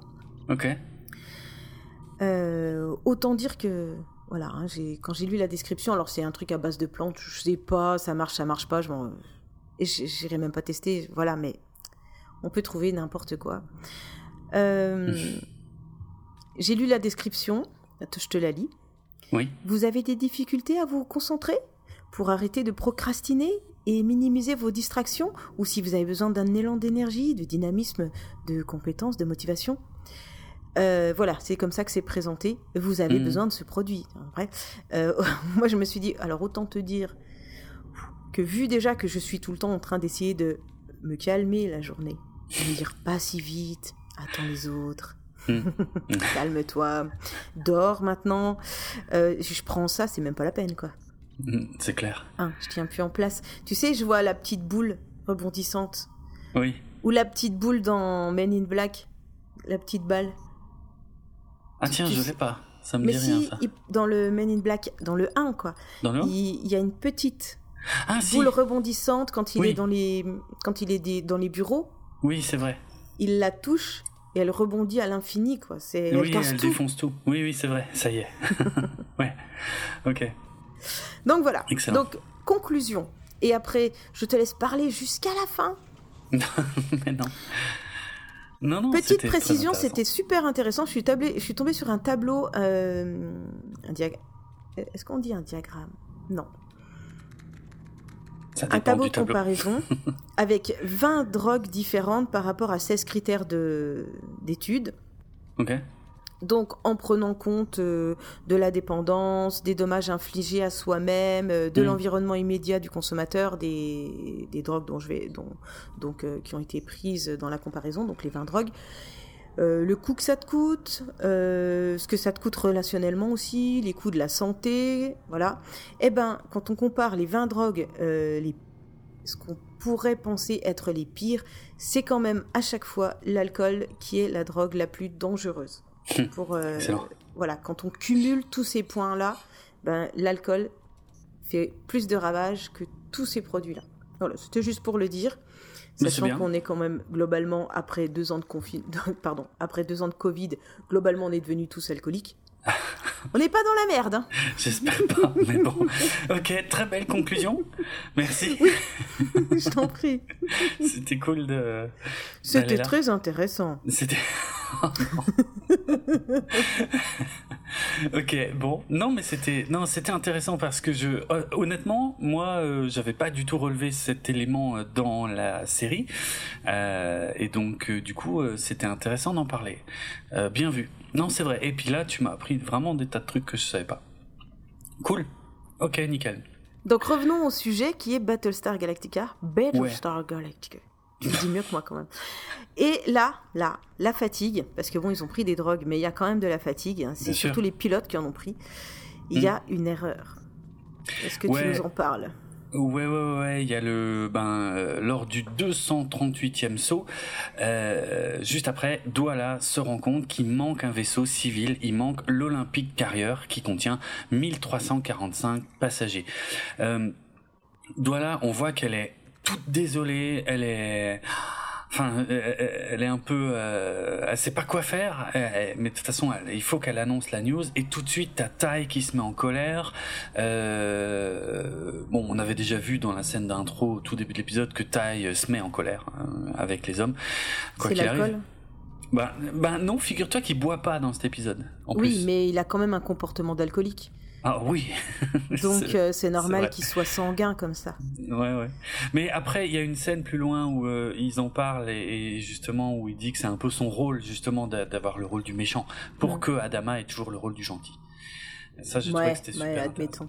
non mais oui c'est vrai qu'ils le disent hein, juste après. Ils, le disent mais là je, pense que c'est pas calculé effectivement de toute façon c'est euh, c'est leur caractère parce que Adama lui se met pas en colère. Après Adama, honnêtement, je pense que c'est le genre de mec quand il est en colère, il explose pas comme taille, mais il fait encore plus peur, je pense.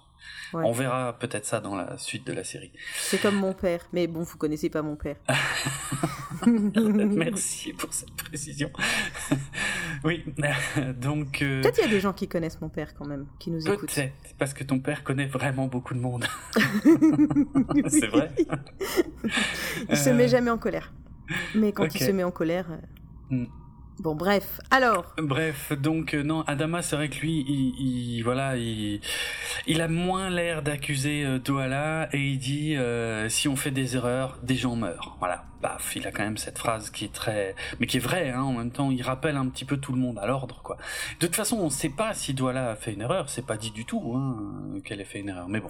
Non. Mais elle a intérêt à faire un bébé pour se rattraper. Hein. Ah tiens, oui, j'avais pas pensé à ça. Il y a plusieurs même. Hein. oh la vache. J'avais jamais pensé à ça. ok, intéressant. Tu penses que ça permet d'obtenir une forme de rédemption dans la flotte si on fait des bébés? Non, mais mathématiquement, oui. Bah c'est bien vu, c'est sûr, mais ça veut dire que les femmes sont avantagées sur les hommes euh, pour se faire pardonner. Moi, je trouve ça très sexiste, quelque part. Hmm. Un peu. Un peu. Disons qu'elles ont plus le droit à l'erreur alors dans ce cas.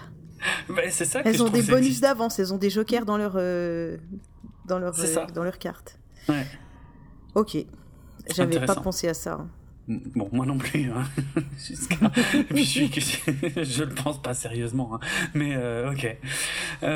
bon, en tout cas, le docteur Amarak, celui qui voulait rencontrer la présidente, et uniquement la présidente, il veut en parler à personne d'autre, hein, de, de la trahison de Baltar, a priori, euh, eh ben il était dans l'Olympique Carrière, figure-toi. C'est moche. Euh, Baltar, lui, il est content, par contre. et numéro 6 lui dit, mais c'est Dieu qui te protège. Lui dit, mais non, c'est juste une coïncidence. Et numéro 6 lui dit, attention, Gaius, attention, Dieu peut te reprendre ce qu'il t'a donné.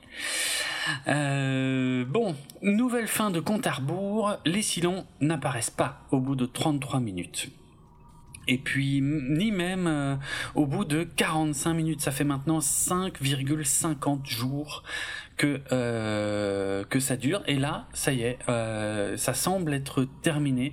On voit euh, des techniciens qui dorment à leur poste hein, derrière Adama euh, dans le dans le CIC dans le centre de commande. Ça, ça me fait rire. D'ailleurs je voulais dire que les techniciens hein, qu'on voit euh, là la plupart ont fait la série entière sans jamais avoir une ligne de dialogue mais euh, c'est des figurants qui sont restés fidèles à leur poste et tout machin pour la cohérence du truc parce qu'ils peuvent pas tous être des personnages principaux. On a Douala, on voit un peu Gaïta, je pense que c'est un peu les deux principaux. Et sinon, l'immense majorité des autres, ce sont juste des figurants qui n'ont jamais eu un seul dialogue de toute la série. Et euh, mais fidèles au poste. Bref, on s'en fout. Euh, en tout cas, euh, Adama et la présidente échangent par téléphone à ce sujet. La présidente demande si le fait que les Silons ne viennent plus a un lien avec euh, la disparition de l'Olympique Carrière. Voilà. Oui. Ce que Adama ne sait pas d'ailleurs, hein. il n'est pas sûr, sûr.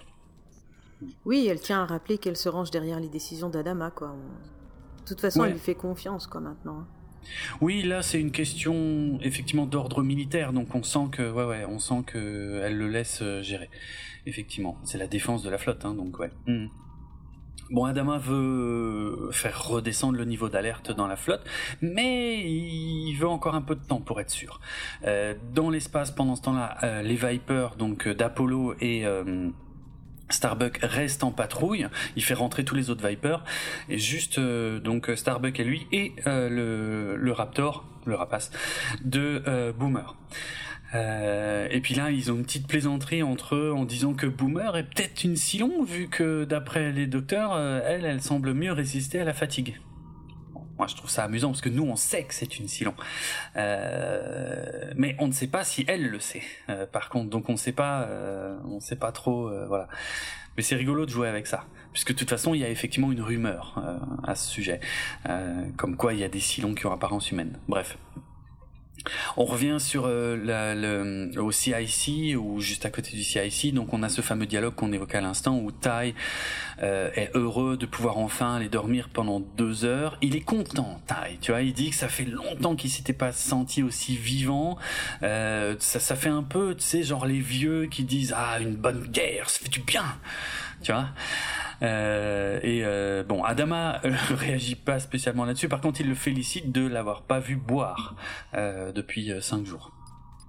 Et euh, voilà, et c'est là qu'ils ont ce fameux échange en disant que Tai est conscient que c'est important que ce soit lui qui passe pour le méchant, pour que Adama ait toujours l'air d'être le bon gars. C'est un peu la stratégie euh, mauvais flic, bon flic, euh, tu vois, pour que tu vas tu, vas beaucoup plus du coup accorder ta confiance au bon flic. bref, donc voilà, c'est une stratégie, mais qui du coup colle bien avec leur personnalité aussi, leur caractère. Euh, donc ça fait en sorte que les hommes obéissent euh, normalement euh, à Adama. Bref, mais tout ça est interrompu, il y a un contact Dradis, l'Olympique Carrier est de retour, et euh, on voit que Adama comprend avant le colonel Tai que c'est pas normal, et il remet la flotte en état d'alerte maximum. On voit hein, pendant quelques secondes que Tai comprend pas pourquoi Adama remet l'état d'alerte, mais, mais bon, bah, c'est pour ça qu'il y en a un qui est plus gradé que l'autre aussi, quelque part, ça se tient. bref, donc il demande de remettre les compteurs euh, à zéro. Euh, il a une intuition, Adama, mais voilà, il espère qu'il a tort. Bon, on retrouve Baltar dans une, dans une vision dans sa maison de Caprica. Hmm. Baltar discute avec euh, numéro 6 de retour sur l'Olympique Carrière qui, qui ne comprend pas. Ouais. Hein, ils discutent du retour de l'Olympique Carrière qui ne comprennent pas. Elle lui dit que c'est une punition de Dieu pour son manque de foi hmm. et il veut une explication plus logique. Alors elle, lui dit qu'il y a forcément des silons infiltrés sur ce vaisseau euh, qui attaquent ou qui traquent la position de la flotte en, en, permanence. Donc euh, pour survivre, il va falloir détruire l'Olympique Carrière. Et, et bah, du coup... Euh, c'est une bonne façon, moi je trouve c'est une bonne façon de nous introduire quel va être l'enjeu final de l'épisode. Ah, détruire l'Olympique Carrière? Est-ce que c'est une vraie question qui va se poser à un moment? Eh ben oui, effectivement, elle va arriver assez vite. Hein, parce que Boomer rentre en contact avec l'Olympique Carrière, alors ils ont une explication, ils ont dit que ils ont eu un problème euh, avec euh, leur générateur PRL, mais qu'ils ont réussi à le réparer, et que les Silons euh, ne les ont pas détruits, parce que normalement, les Silons au moment où ils apparaissent, c'est quand toute la flotte fait les sauts, et ils auraient dû détruire l'Olympique Carrier qui n'a pas fait le saut. Eh ben non, les Silons ont fait demi-tour. C'est très bizarre quand même. Hmm. Et puis on a le docteur Amara qui se manifeste à nouveau. Il veut parler à la présidente vite. Il dit qu'il y a un traître. Baltar, il est en panique totale, totale. Et on voit, il saute sur le bureau de la présidente. Il dit non, il faut couper tout de suite les communications avec l'Olympique Carrière parce que il, est probablement compromis par les Silons et, ils s'en servent pour pister la flotte. Et vraiment, il faut plus parler avec eux parce que si ça se trouve, il y aura un virus dans une communication radio et tout ça, machin. Il raconte clairement n'importe quoi pour se protéger lui-même. Mais là où il a de la chance, c'est que stratégiquement, il n'a pas tort. Et Adama est plutôt d'accord avec Baltar, il faut couper les communications avec l'Olympique Carrier. Euh, il y a une phrase très drôle où il y a Billy qui dit à Baltar, euh, enfin qui remercie les dieux que Baltar soit euh, avec eux. Hein. Euh, et Baltar répond non non mais les dieux ont rien à voir avec tout ça. Donc euh, ça revient tu vois beaucoup le fait que Baltar ne croit pas dans cette histoire de Dieu n'a rien à foutre. Non lui c'est juste euh, voilà il faut être pragmatique et, réagir quoi. Bon quand c'est clair que quand Baltar répond à Billy, non, non, mais les dieux n'ont rien à voir avec ça, il répond pas vraiment à Billy, il répond à numéro 6, en vérité, c'est elle qui lui parle constamment de Dieu. Euh, mais euh, voilà, et puis mais son histoire de virus qui passerait par la radio, non, euh, ça non, ça n'existe pas. Enfin, les Silons s'en seraient probablement déjà servis. Hein. Il, fait il fait un pari en fait, comme il avait fait dans la mini-série en, condamnant Doral sans aucune preuve. Il fait un peu la même chose, mais pour se protéger lui et uniquement lui quoi. Et il s'en sort bien. Il s'en sort bien. Il a vraiment, franchement, il a vraiment du bol quoi, d'avoir raison sur ces sujets-là. Du bol ou alors bah, c'est que vraiment, Dieu a un plan. Ah, possible. C'est possible. C'est possible. Hmm, c'est vrai. C'est le doute euh, est permis et le, doute est instillé par la par la série. C'est vrai. C'est vrai. C'est vrai. Euh, en plus, on ne sait même pas si, le docteur Amarak est vraiment en vie. On ne sait pas si les passagers de l'Olympique Carrier sont encore en vie ou pas. Ou, est-ce qu'il y a des silons dans l'Olympique Carrier Vraiment, en vérité, stratégiquement, ce que dit Baltar est juste, est, la chose la plus prudente à faire. Donc Boomer, sur l'ordre de, d'Adama, coupe les communications. Elle communique plus que par signaux lumineux. Elle dit à l'Olympique Carrier qu'il faut pas qu'il se rapproche de la flotte, mais il n'obéit pas. Il s'arrête pas et il ne répond plus à partir de là à aucun message. Et donc euh, Adama ordonne que la flotte civile euh, fasse les bons PRL tout de suite. Le Galactica reste en protection. Euh, en plus, les Silons arrivent à ce moment-là. Ça, ça, fait exactement 33 minutes que l'Olympique Carrier est revenu et boum, les Silons reviennent. On détecte des ogives nucléaires à l'intérieur de l'Olympique Carrier, ce qui, je le rappelle, n'est pas du tout normal pour un vaisseau civil. Bah, c'est ce que j'allais demander, comment d'un coup il arrive du, hmm. nucléaire là-dedans. Enfin... Bah, il devrait pas y en avoir, euh, clairement. Enfin, c'est ce qu'on est censé comprendre, quoi. Il devrait vraiment pas y en avoir. Donc, euh, voilà, Adama dit à la présidente, Madame la présidente, il faut qu'on détruise l'Olympique Carrière. Et elle, sa première réponse, c'est dire non, mais il y a 1300 personnes à bord. Et euh, mais bon, euh, Adama dit on sait même pas s'ils sont encore en vie, ils sont peut-être déjà capturés par les Silons et tout. Et là on voit Baltar qui est à côté, enfin qui est un peu à, part, mais qui a peur qu'elle refuse. Il dit mais putain qu'est-ce qu'elle fout? Pourquoi? Parce que lui il a peur que pour lui, hein, il en a rien à foutre de la flotte. Clairement, il est prêt à sacrifier un vaisseau entier pour sauver sa peau à lui uniquement. Mm, mm, mm. Euh, mais là où il a encore une fois du bol, euh, c'est qu'Adama insiste, et il y a numéro 6 pendant ce temps-là qui dit à Baltar, repens-toi de tes péchés, euh, Gaius.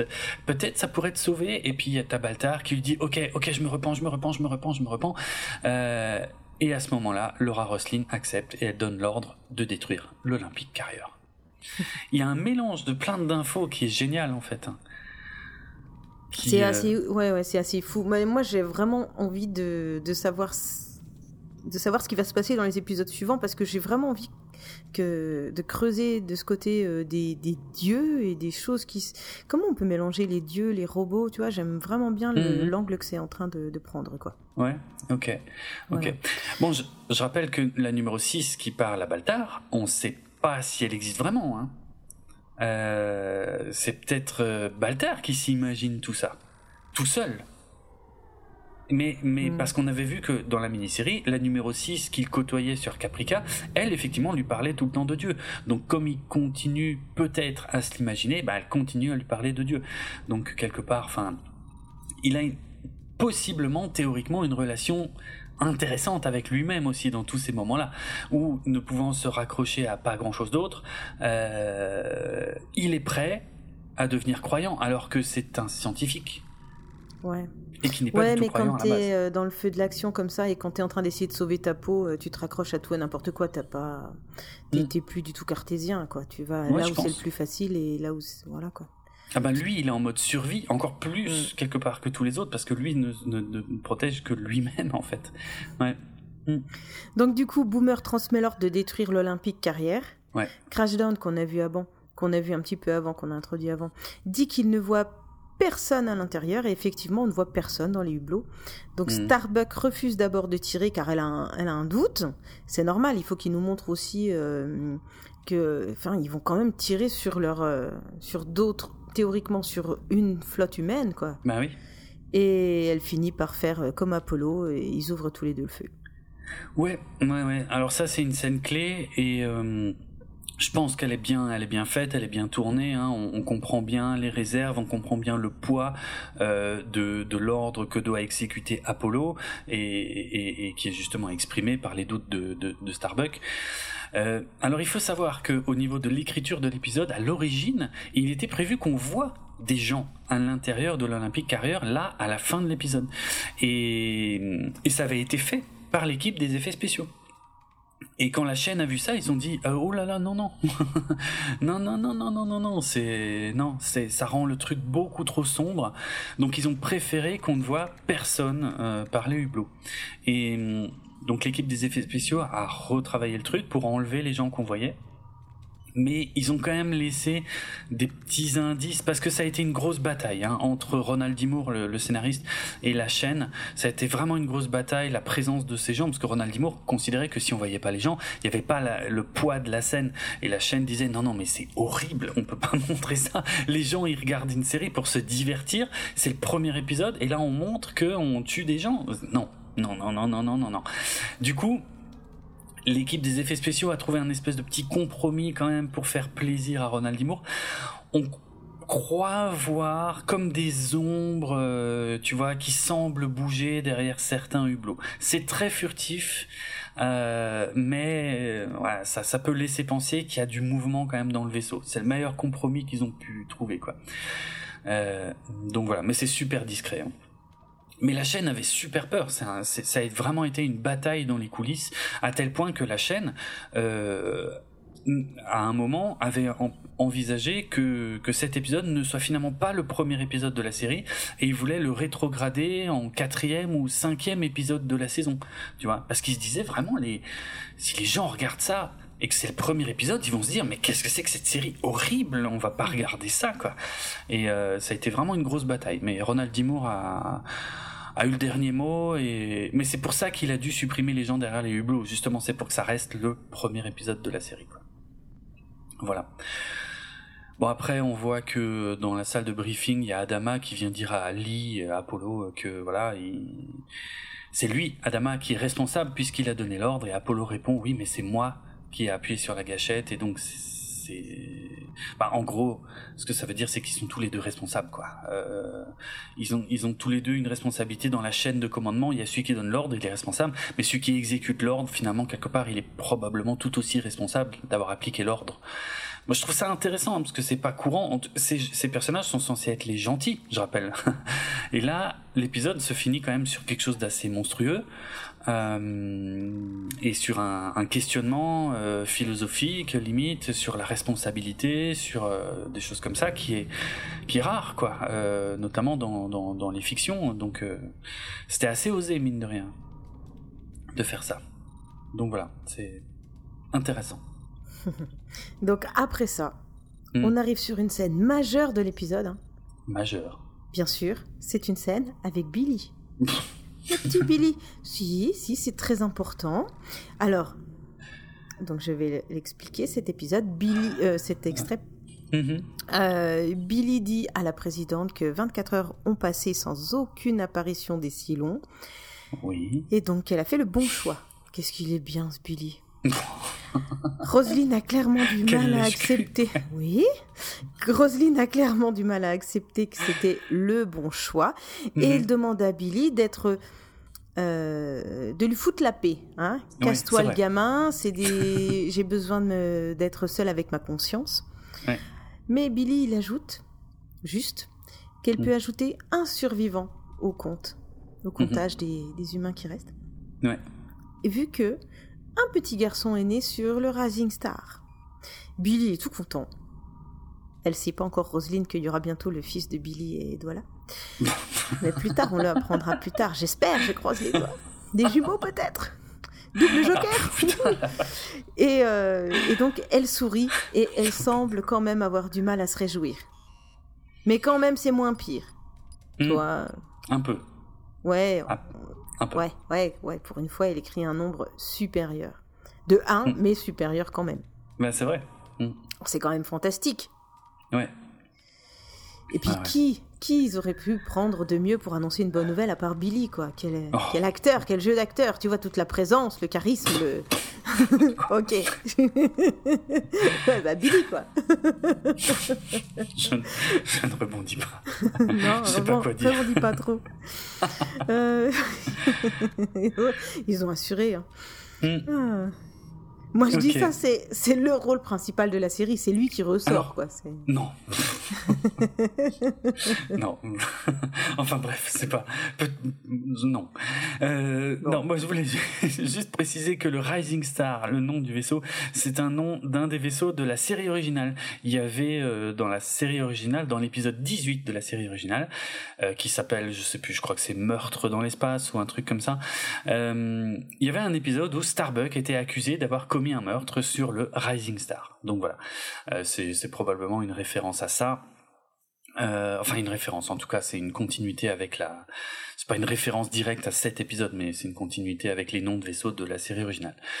Voilà, et puis oui, euh, on insiste sur le fait qu'elle a dû sacrifier des gens, encore, parce qu'elle en avait déjà quand même sacrifié euh, dans la mini-série, et on remet ça dans le premier épisode, mais l'idée c'était d'en sauver beaucoup d'autres, et ça porte ses fruits, puisqu'il y a une naissance au sein de la flotte, et euh, possiblement beaucoup d'autres qui vont suivre.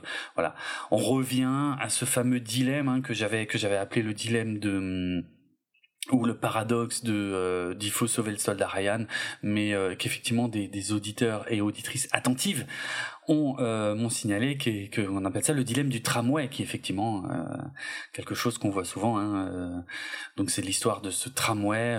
imaginons qu'un tramway qui devient fou sur une voie, il est devenu incontrôlable on peut pas freiner et euh, la personne qui est aux commandes du tramway peut juste faire deux choses. Soit l'envoyer sur une voie où il y a euh, des travaux où il y a une personne en train de travailler et une autre voie aussi en travaux où il y a cinq personnes en train de travailler.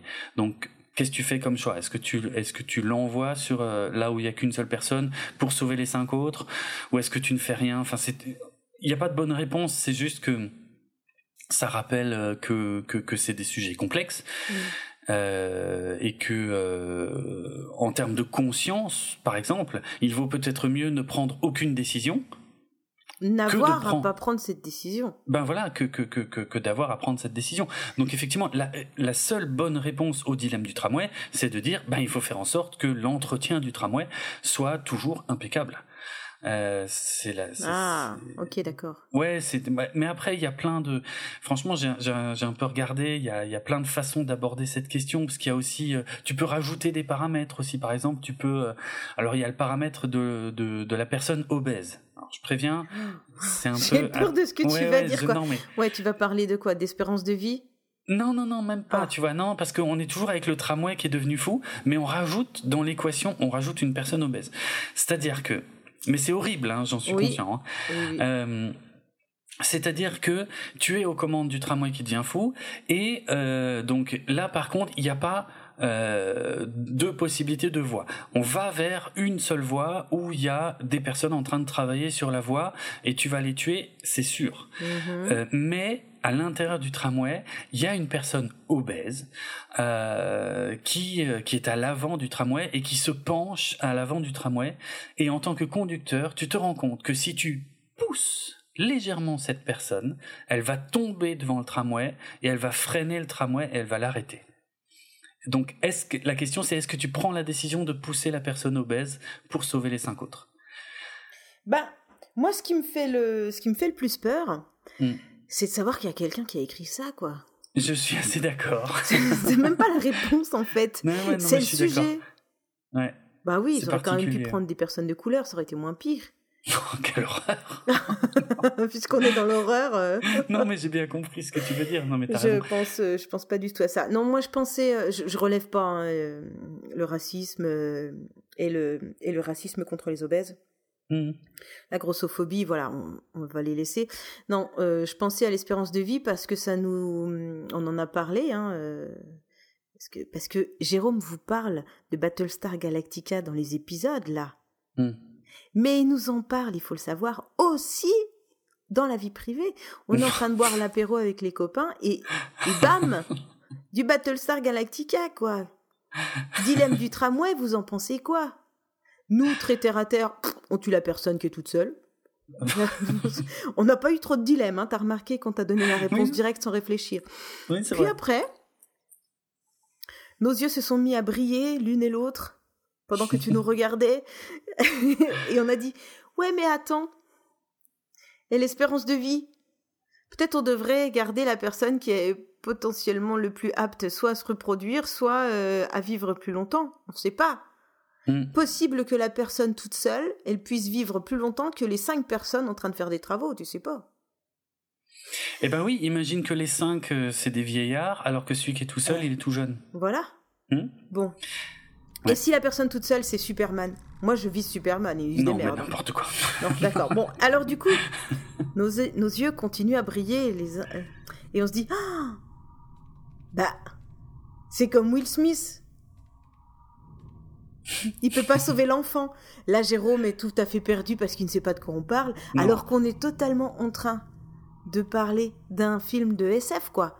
Un chef-d'œuvre avec Will Smith. Non mais là vous m'avez tué en fait parce que vous avez donné très peu de détails et instantanément vous aviez l'air de savoir de quoi vous parliez et moi j'y étais mais pas du tout et j'ai compris que ça avait l'air d'être de la SF mais je comprenais pas de quoi il s'agissait du tout quoi. Parce qu'on n'a pas du tout bien sûr euh, on n'a pas du tout parlé en premier de science-fiction et de robots. Euh, euh, le nom du film c'est Aérobot. Aérobot, voilà, j'étais plus mm. sûre. mais par contre, on a bien les images. Et pour lui montrer à quel point cette scène est marquante. On est allé taper ça dans YouTube, bien sûr. Donc, si tu veux, il y a un accident de voiture. Il y a des, il y a des personnes qui euh, sont dans la voiture et euh, tombent dans l'eau, donc ils vont se noyer.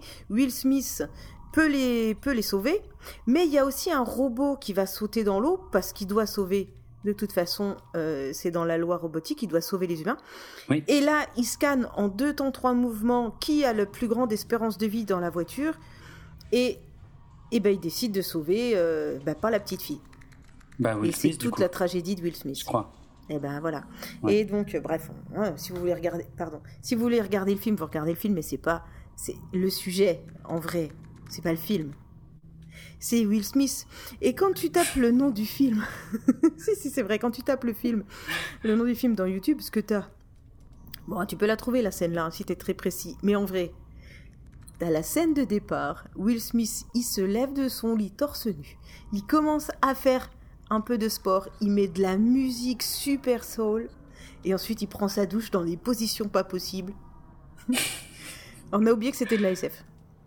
Oui, je te remercie pour ton honnêteté parce qu'effectivement, j'ai cru que tu allais dire qu'on a, on a regardé la scène du sauvetage dans la voiture et tout. En vrai, non. Vous avez regardé la scène de la douche sur YouTube. ok. Et effectivement, bon, iRobot, moi, je j'aime pas du tout ce film parce que il est absolument scandaleux par rapport aux écrits d'Isaac Asimov. Donc c'est pour ça que je voyais pas de quoi vous parliez parce que pour moi, c'est pas un film marquant du tout. Ce qu'il raconte, c'est bah, n'importe quoi. Bah nous, il nous a marqué ce film. Oui, bah je vois, mais pas pour les raisons. pas pour les raisons prévues, mais. Ok. Non, mais c'était bien. C'était un moment intéressant où vous êtes partis toutes les deux sur de la science-fiction, un film de science-fiction, et vraiment pendant 30 secondes, je n'avais aucune idée de ce que vous disiez. Complètement perdu. Ouais, voilà. ouais c'était bien. Bon, mais revenons à nos moutons. Euh, donc, dilemme du tramway, c'est comme euh, voilà le comme. Pardon? Oui, je disais le dilemme, oui, parce que je voulais encore dire un truc, euh, faire un petit clin d'œil à le nos soldat amis Ryan. de Star Trek.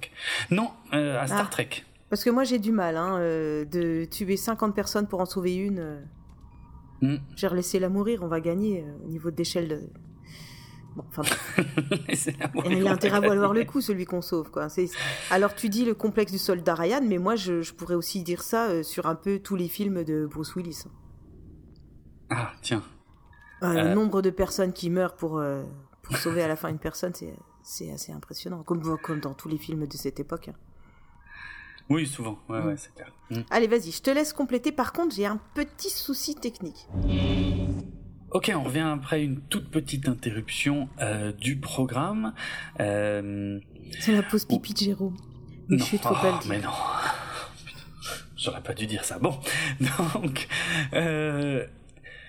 oui, je voulais en profiter pour euh, parler euh, du dilemme du tramway. On va appeler ça comme ça, mais en version Star Trek. C'est-à-dire, c'est ce qu'on appelle, euh, et les fans de Star Trek, je pense, savent déjà de quoi je vais parler. C'est ce qu'on ce qu'on mentionne généralement sous l'expression ou le terme Kobayashi Maru. Alors le Kobayashi Maru c'est quoi? C'est euh, c'est un truc qui est apparu euh, à l'origine dans le second film Star Trek, c'est la scène d'introduction euh, du second film Star Trek. Et c'est en gros c'est une mission où il y a un vaisseau civil qui est qui est perdu, qui est isolé, mais le problème c'est qu'il est isolé dans une zone où normalement la Fédération n'a pas le droit d'aller puisque c'est la zone neutre des Klingons. Or, si la Fédération pénètre dans cette zone avec n'importe lequel de ces vaisseaux, euh, eh bien, ça peut être euh, considéré comme une déclaration de guerre par les Klingons, qui du coup vont donc, euh, eh bien, refaire la guerre avec la Fédération. donc c'est une situation en gros où le capitaine du, du, vaisseau, alors là en l'occurrence de l'Enterprise, doit décider si il doit donc euh, eh bien, si il, se rend dans la zone neutre où il n'a pas le droit d'aller pour aller sauver un vaisseau civil, ce qui pourrait déclencher une guerre qui risque de faire beaucoup plus de victimes que le nombre de personnes qui se trouvent dans ce vaisseau civil, ou alors il laisse mourir les civils qui n'auraient pas dû se rendre dans cette zone, euh, mais du coup il évite aussi de déclencher une guerre. Et en tout cas, il évite surtout de déclencher une bataille euh, qu'il n'a aucune chance, même si ça ne devient pas une guerre complète, il évite de déclencher une bataille qui, clairement, pour le vaisseau qui se rend dans cette zone-là, euh, n'a aucune chance d'être remporté face aux forces des Klingons qui, euh, vont les défoncer. donc c'est un test. parce qu'on se rend compte en, vérité que c'est un test hein, qu'on fait passer au capitaine des vaisseaux de la fédération et que c'est un test qui est impossible à réussir. Euh, puisqu'il n'y a, pas de bonne solution. Euh, le test sert principalement à, tester la réaction du capitaine, mais il n'y a pas de bonne solution.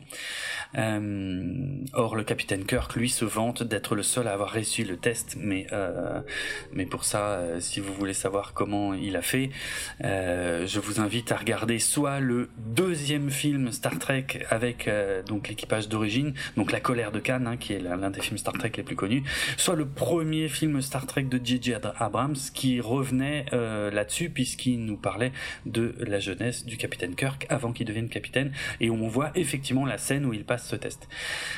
Euh, en plus, c'est un truc hyper connu dans l'univers de Star Trek, puisque même euh, des épisodes super récents de Star Trek Discovery et de Star Trek, et mince, j'ai oublié le nom maintenant de l'autre série, Prodigy, voilà, reviennent sur cet épisode du Kobayashi Maru.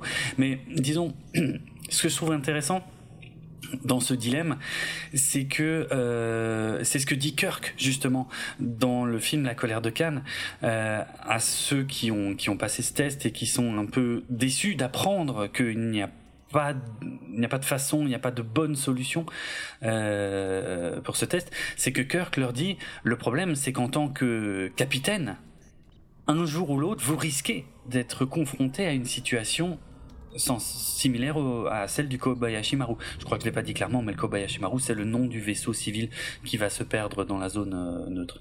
Ah, d'accord. Voilà, oui, euh, c'est pour ça que ça s'appelle comme ça. Mais euh, et du coup, c'est un truc hyper connu dans tout Starfleet, enfin dans toute la fédération, dans l'univers de Star Trek. Voilà, tout le monde connaît l'existence de ce test parce qu'en général, ils, ils, ont tous à le passer à un moment ou à un autre ce test et donc ils savent que c'est l'illustration d'une situation dans laquelle, eh ben, euh, un jour, un capitaine risque de se retrouver, quoi.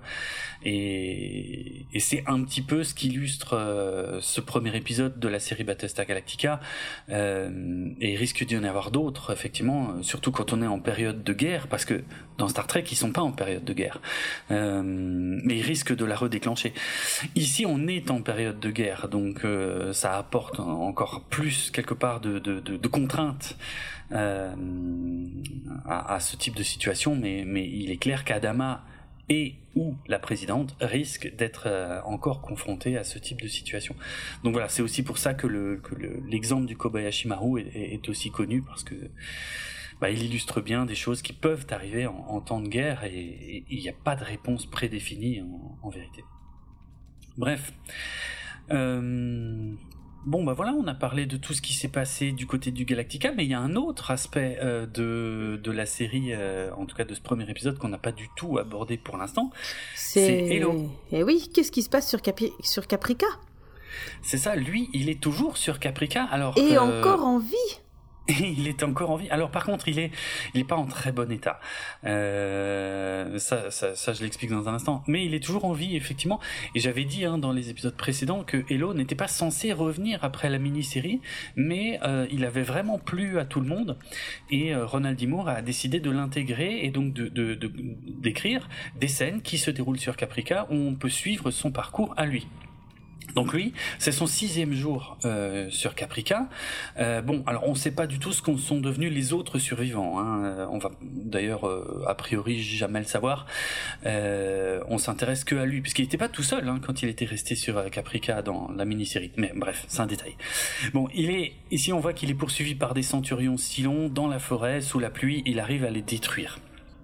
Euh, tout ça a été tourné, parce que je continue de donner les lieux de tournage quand il y en a, ça a été tourné dans la forêt de Lynn Canyon Park, qui se trouve au nord de Vancouver. Euh, donc je disais oui, il n'est pas en très bon état parce qu'il se fait des injections pour survivre, aux radiations. Parce que je rappelle que Caprica a été entièrement bombardé par euh, des explosions atomiques. Hein, donc il y a forcément des radiations sur la planète. Et ben il se fait des injections pour survivre à ça. Alors bon, j'ai vérifié. Enfin, même si j'avais pas trop de doutes, mais il y a, c'est pas possible en réalité. Hein, ça, on peut pas se faire des injections qui permettent de survivre à ça. Mm. À la limite, ce que ce qu'on peut faire, c'est prendre de l'iode pour protéger sa thyroïde. Hein, c'est pour ça que j'imagine que tous les gens qui vivent à proximité d'une centrale nucléaire savent, j'espère, qu'il y a de l'iode qui est disponible normalement gratuitement et en quantité suffisante, ça, ça reste à, vérifier, dans les pharmacies. Euh, parce qu'en cas d'incident nucléaire, on peut prendre de l'iode, euh, ça évite, euh, bah, ça évite de développer un cancer de la thyroïde. Ça évite que les radiations se fixent au niveau de la thyroïde en fait. Oui, normalement. Mais euh, tu sais que nous, on avait reçu euh, une lettre quand j'étais chez mes parents. Hmm. On avait reçu une lettre de la mairie qui indiquait que en cas d'incident euh, de ce genre, le, on devait rester à la maison, ne pas sortir, et c'était le chef de famille qui devait venir à la mairie chercher la ration d'iode pour toute la famille. Ah ouais, vous avez eu ça Excellent. Ouais, on a eu ça, je sais plus, c'était il y a une vingtaine d'années, ouais. D'accord. D'accord. Tu sais, c'est. Tu penses, tu penses jamais, quoi. Bah Mais quand tu reçois la lettre, tu te dis Ah ouais, ah bon? C'est réel, c'est possible, sérieux? Hmm. J'avais jamais pensé à ça, quoi, vraiment. ouais, ouais, ça existe. Bon, c'est un truc, euh, je pense, qui date de, de la guerre froide. Ouais, je sais pas. Mais oui, effectivement, hein, c'est normalement il y a des stocks. Ouais, Ils les ont mis avec les masques. c'est ceux-là. Sûrement. Donc c'est bon. Hmm. Ok. Sûrement, ouais. Bon, mais continuons. oui. Euh, bon, on voit que Hello euh, aperçoit numéro 6 dans la forêt. Alors je rappelle, Hello, lui, c'est pas ah, du tout qui c'est. C'est toi là-bas, numéro 6 dans le noir? Mais non, mais... il sait pas qui c'est lui, hein, il l'a jamais vu. Hein. Et, euh, et, au moment où il la voit, il se fait capturer par un centurion Silon qui s'était caché euh, derrière lui. Très bizarre parce que ça fait du bruit les machins là, mais bon, c'est un détail. Euh, bon voilà, euh, il y a numéro 6 qui lui demande s'il est vivant et puis qu'il l'embrasse, exactement comme l'autre numéro 6 l'avait fait sur la station Armistice au tout début de la mini-série, hein, avant de détruire la station. et puis cette numéro 6, elle est tuée par Boomer. Oui. Tiens donc. Boomer qui est dans la forêt, qui vient sauver euh, Hello et qui lui dit viens avec moi, il faut qu'on se casse vite, vite, vite, vite, vite. Et pendant qu'il se casse, on voit qu'il y a une autre numéro 6 euh, qui regarde, euh, qui les regarde fuir avec un centurion si long. Donc c'est, je pense qu'on est censé comprendre que c'est un piège. En vérité, c'est, ils servent à rien, hein, mais si ce n'est que nous dire à nous spectateurs que ah oui d'accord, ce, ce qui vient de se passer, c'était prévu par les Silons. Ok, oui, voilà, c'est bah, quand on regarde la série pour la première fois, on se dit attends, c'est étrange, ils sont combien Comment ça marche? C'est là qu'on comprend un petit peu comment ça marche quoi. Ils sont déjà ils, sont euh, répliqués et mhm. puis euh, ils peuvent mourir, c'est pas grave. Il y en a un autre qui apparaît automatiquement pour la remplacer. Ou alors il y a une ah, flotte euh, du même. Oula, non, non. Il y a une flotte. Mais attends, laisse-moi finir. Il y a une flotte du même. Je, me pose les questions quand je ah regarde. C'est ça que je dis. Oui, j'ai compris ensuite après. Mm. Donc il y a un autre, il y a, y a plein de numéros 6. Alors il y a plein de numéros 6, voilà, mais celle qu'on voit en tout dernier ne vient pas d'apparaître pour remplacer celle qui s'est fait tuer. Hein. Non, mais quand je regardais ça pour la première fois... Oui, oui, oui. C'est, ah oui, je euh, comprends. Tu vois? Je comprends, oui, oui, ok. Ok. Oui, oui, tout à fait. Euh, bon, c'est vrai que la première fois, ça peut être un peu euh, confusant. Mm, mm, mm. J'imagine. Surtout si on n'a plus bien, parce que euh, quand cet épisode a été diffusé à la télé à l'époque pour la première fois, euh, il est possible que la majorité des spectateurs n'avaient pas revu euh, la mini-série, donc ne se souvenait plus de la fin où on pouvait voir plein de numéro 6, plein de Doral, plein de Léoben euh, et une Boomer. Mais euh, effectivement, il existe, voilà, il peut exister plein d'itérations du même modèle de Silon en même temps à des endroits différents, hein, comme justement comme la numéro 6 qui était au tout début, il y en avait une sur la station Armistice et puis il y en avait une autre sur Caprica avec Baltar. Donc voilà, il peut y avoir. Euh, et, puis comme là d'ailleurs, on, sait qu'il y a une boomer dans le Galactica et maintenant il y en a une autre euh, sur Caprica avec Hello. C'est ça. Mm. Ouais. ouais, tout à fait. Euh, dans la première version du script de Ronald D. Moore, l'épisode devait juste se finir avec Hello menacé par numéro 6 et puis marqué à suivre. mais bon, euh, et ça, ça devait être le dernier plan de l'épisode. Mhm. Euh, et au, final, euh, ils ont un peu changé ça puisqu'ils ils ont déjà ils ont donné une ouverture un peu plus claire sur ce qui arrive à Hello puisqu'on voit qu'il fuit avec une autre boomer. Et surtout, l'épisode dans son montage final se termine sur l'annonce du bébé à bord de la flotte qui, qui permet de finir l'épisode quand même sur une note un poil plus positive parce que des trucs moches, il s'en passe quand même plusieurs là-dedans. Voilà. Là, on a fini entièrement le résumé de l'épisode. Oui, moi je trouve ça dommage un peu que les scénaristes doivent s'adapter à la, à la sensibilité de la chaîne plutôt qu'à respecter euh, euh, leurs envies, tu vois.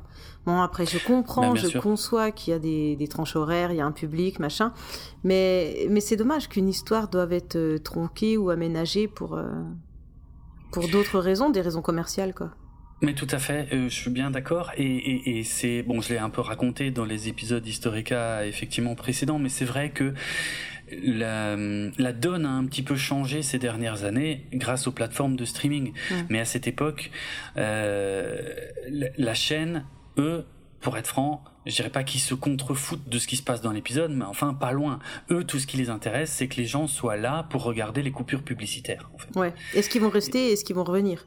Et voilà, et c'est mhm. surtout ça, il faut qu'ils reviennent. Et s'ils voient quelque chose de trop triste, de trop sombre, de ça machin, la seule inquiétude de la chaîne, c'était de dire, mais ils reviendront pas. Et mhm. s'ils reviennent pas, ils regardent pas les pubs. Et s'ils regardent pas les pubs, on gagne plus d'argent. Et c'est la seule préoccupation de la chaîne. Et c'est vrai que c'est dur pour les scénaristes hein, euh, de devoir s'adapter à ça. C'est très compliqué. Tu m'étonnes, ouais. Mm. Mm. Est-ce qu'on passe au moment marquant?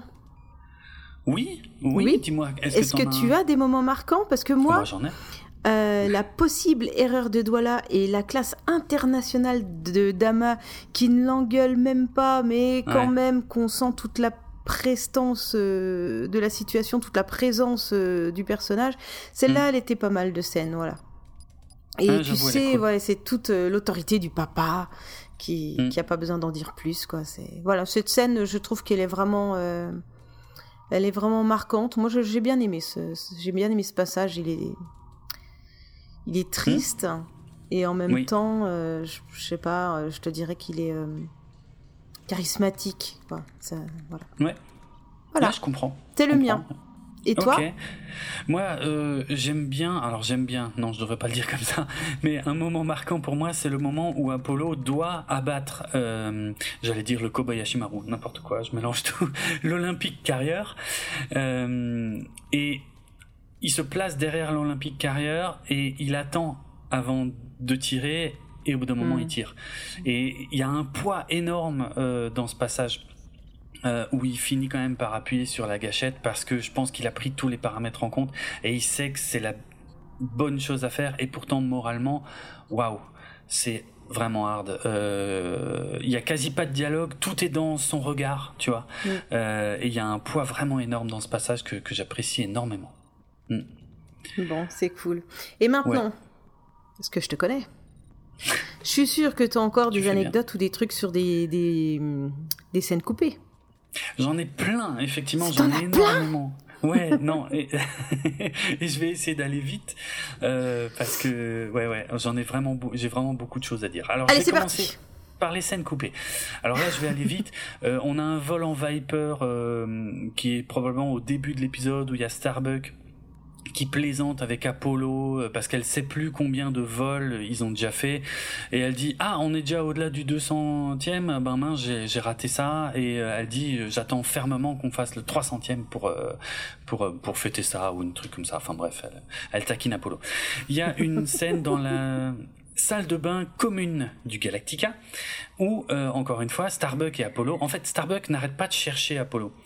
Euh, et euh, Starbuck dit à Apollo qu'elle voudrait être transférée dans une autre unité, et Apollo lui répond très bien, eh bien, j'aimerais que tu fasses ta demande par écrit. Elle dit, ok, je vais chercher un stylo, et elle se barre donc elle continue de l'emmerder.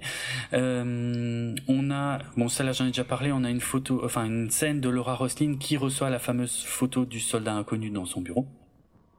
On a euh, une autre scène par contre qui est un peu plus longue et qui est intéressante, même si elle n'est pas essentielle, où on a euh, une conversation téléphonique entre Adama et la présidente.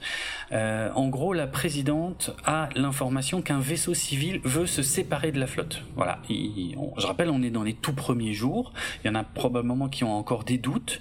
et il y a un vaisseau civil qui veut qui veut aller faire sa vie. Ils disent non, mais nous, on a plus de chance si on part tout seul que si on reste avec la flotte. Euh, elle demande à Adama qu'est-ce qu'il faut faire. Et Adama, euh, il dit, euh, s'ils veulent partir, ils ont qu'à partir. Parce que globalement, Adama, il n'a pas que ça à faire, en mm. fait, à ce mm-hmm. moment-là. bien sûr, Roselyne, elle dit, oui, mais attendez, ce vaisseau, il contient 900 personnes, on peut pas se permettre de, de, perdre autant de monde. Et en gros, Adama dit, si je comprends bien, vous, aimeriez, vous aimeriez que je reprenne le contrôle de ce vaisseau par la force. Et il dit clairement à la présidente, mais je veux pas faire ça. Je suis pas d'accord. Parce que si ça tourne mal, là, maintenant, ce serait vraiment un très très très mauvais moment pour que des militaires tirent sur des civils. Donc vraiment, on n'a pas besoin de ça. Donc, par contre, ce qui serait peut-être plus simple, donc il va pas plus loin sur le sujet, il, dit à la présidente, par contre, ce qui serait pas mal, euh, vu que le Colonial One, le vaisseau de la présidente, semble avoir des problèmes avec son euh, moteur PRL, ce serait pas mal si vous, votre bureau de la présidence, vous le déménagiez dans le Galactica. Et elle refuse. Elle refuse et euh, on voit qu'elle tient à garder une séparation nette entre le pouvoir civil et le pouvoir euh, militaire. Bon, et il reste là-dessus, il raccroche. Bon, c'est des sujets, je pense, qui seront réabordés plus tard dans la série, donc c'est pas grave si tout ça a été coupé. Par contre, ce qui est marrant, c'est que juste après avoir raccroché, il y a Adama qui dit à, à Gaeta, il appelle Gaeta, il dit euh, demandez à trois chasseurs Viper d'aller euh, survoler euh, le vaisseau, donc c'est le vaisseau qui voulait se barrer. Hein. Mais il explique pas plus, il explique pas à Gaeta euh, pourquoi. Il dit juste dites à trois chasseurs Viper d'aller survoler euh, le, le, le vaisseau, et Gaeta dit mais est-ce qu'il y a un message pour le capitaine du vaisseau? Et Adama dit non, non, il comprendra bien le message euh, avec les Vipers. Voilà. C'est une scène que je trouve très intéressante, hein, qui développe plein de sujets quand même cool, mais bon, qui, qui, seront, euh, qui seront retraités dans la série. Et enfin, euh, il y a une, autre, une dernière scène coupée, il y a un vol en Viper où Apollo félicite ses pilotes et euh, on voit que Starbuck le regarde et, et qu'elle se, elle se moque de lui en fait. On voit que Apollo il fait de son mieux, il félicite ses pilotes, il dit bravo à vous machin, euh, d'être toujours là, d'être attentif et de ça machin, et on voit que Starbuck se fout de sa gueule. mais voilà, bref. Maintenant, je passe aux anecdotes. Alors, j'avais dit que j'avais une C'était tout pour les scènes coupées? Oh, le je suis un peu déçu. T'as dit que t'en avais plein. Non, j'ai plein de choses à dire. j'ai plein d'anecdotes. Alors je vais et, je vais commencer avec une anecdote couture euh, ou une anecdote broderie d'ailleurs serait peut-être plus euh, plus juste et surtout qui va répondre à cette question. Donc à la base, je vais aborder un sujet que personne n'avait remarqué, mais à la fin, je vous l'ai teasé, je vais répondre à la question pourquoi il y a écrit BSG 75 en bas de l'écution et surtout que veut dire BSG 75 Et je peux déjà vous dire que ça veut pas dire ça veut pas dire Battlestar Galactica? Eh ben non. Eh ben non. Et eh ben non, justement, c'est pour ça que voilà, c'est pour ça que je vais en arriver là. Euh, non, non, ça veut pas dire Battlestar Galactica 75. Non, ça veut dire autre chose. Alors, je vais tout vous expliquer il y a une petite erreur, vraiment microscopique sur un détail visuel dans cet épisode. Euh, c'est euh, dans la scène où euh, Boomer engueule son nouveau collègue Crashdown. Et ensuite, une fois que Crashdown s'en va, elle dit au chef que Crashdown est un survivant du Battlestar Triton. et qu'on lui a assigné et tout machin. Alors, effectivement, sur l'épaule gauche de l'uniforme de Crashdown, on peut voir un écusson donc l'écusson euh, avec euh, le symbole hein, de, de, de, la flotte. Et en bas de l'écusson, c'est illisible hein, dans la série, c'est vraiment un détail. Mais en bas de l'écusson, il y a, sur le sien, il n'y a pas écrit BSG 75, il y a écrit BST 39. Mmh. Or, BST 39, c'est une erreur. Parce qu'il devrait, il devrait y avoir écrit BSG 39. Je vais expliquer pourquoi. Sur l'écusson du Battlestar Galactica, comme je l'ai dit, il y a écrit BSG 75. Hein. C'est celui qu'on voit euh, à la fin du générique, mais qui est aussi présent euh, dans les décors euh, de, de, de, la série, puisqu'il y en a un qui est suspendu dans le CIC quelque part. Il y en a un sur le mur du fond de la salle de briefing des pilotes. Voilà, il y en a, il y en a plusieurs. Bon.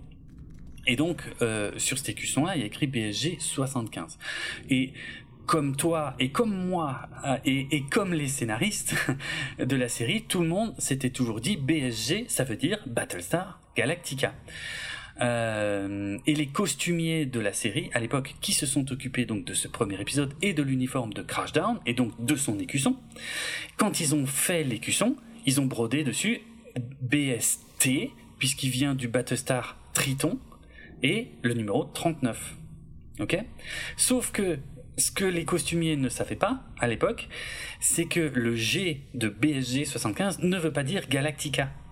Ça a, une, ça a une signification complètement différente. En fait, les lettres BSG à cet endroit-là veulent dire Battlestar Group. Et le, et le, le nombre qui est derrière, c'est le, eh c'est le numéro de ce Battlestar Group. Alors, je vais plus loin, puisque effectivement, j'imagine que tout le monde se demande, mais c'est quoi un Battlestar Group?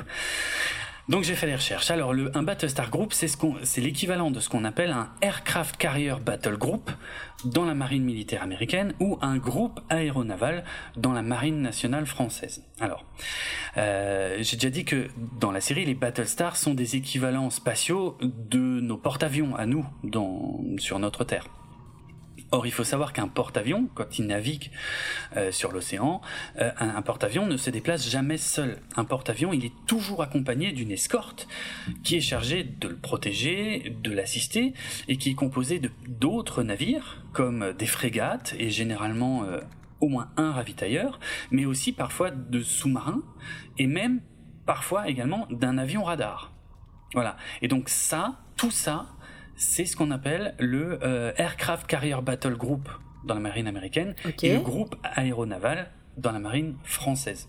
Voilà. là, là, la composition que j'ai donnée, euh, donc les frégates, le ravitailleur, plusieurs sous-marins et un avion radar, ça c'est la composition d'un d'un groupe aéronaval euh, français qui peut compter jusqu'à 17 bâtiments, porte-avions compris.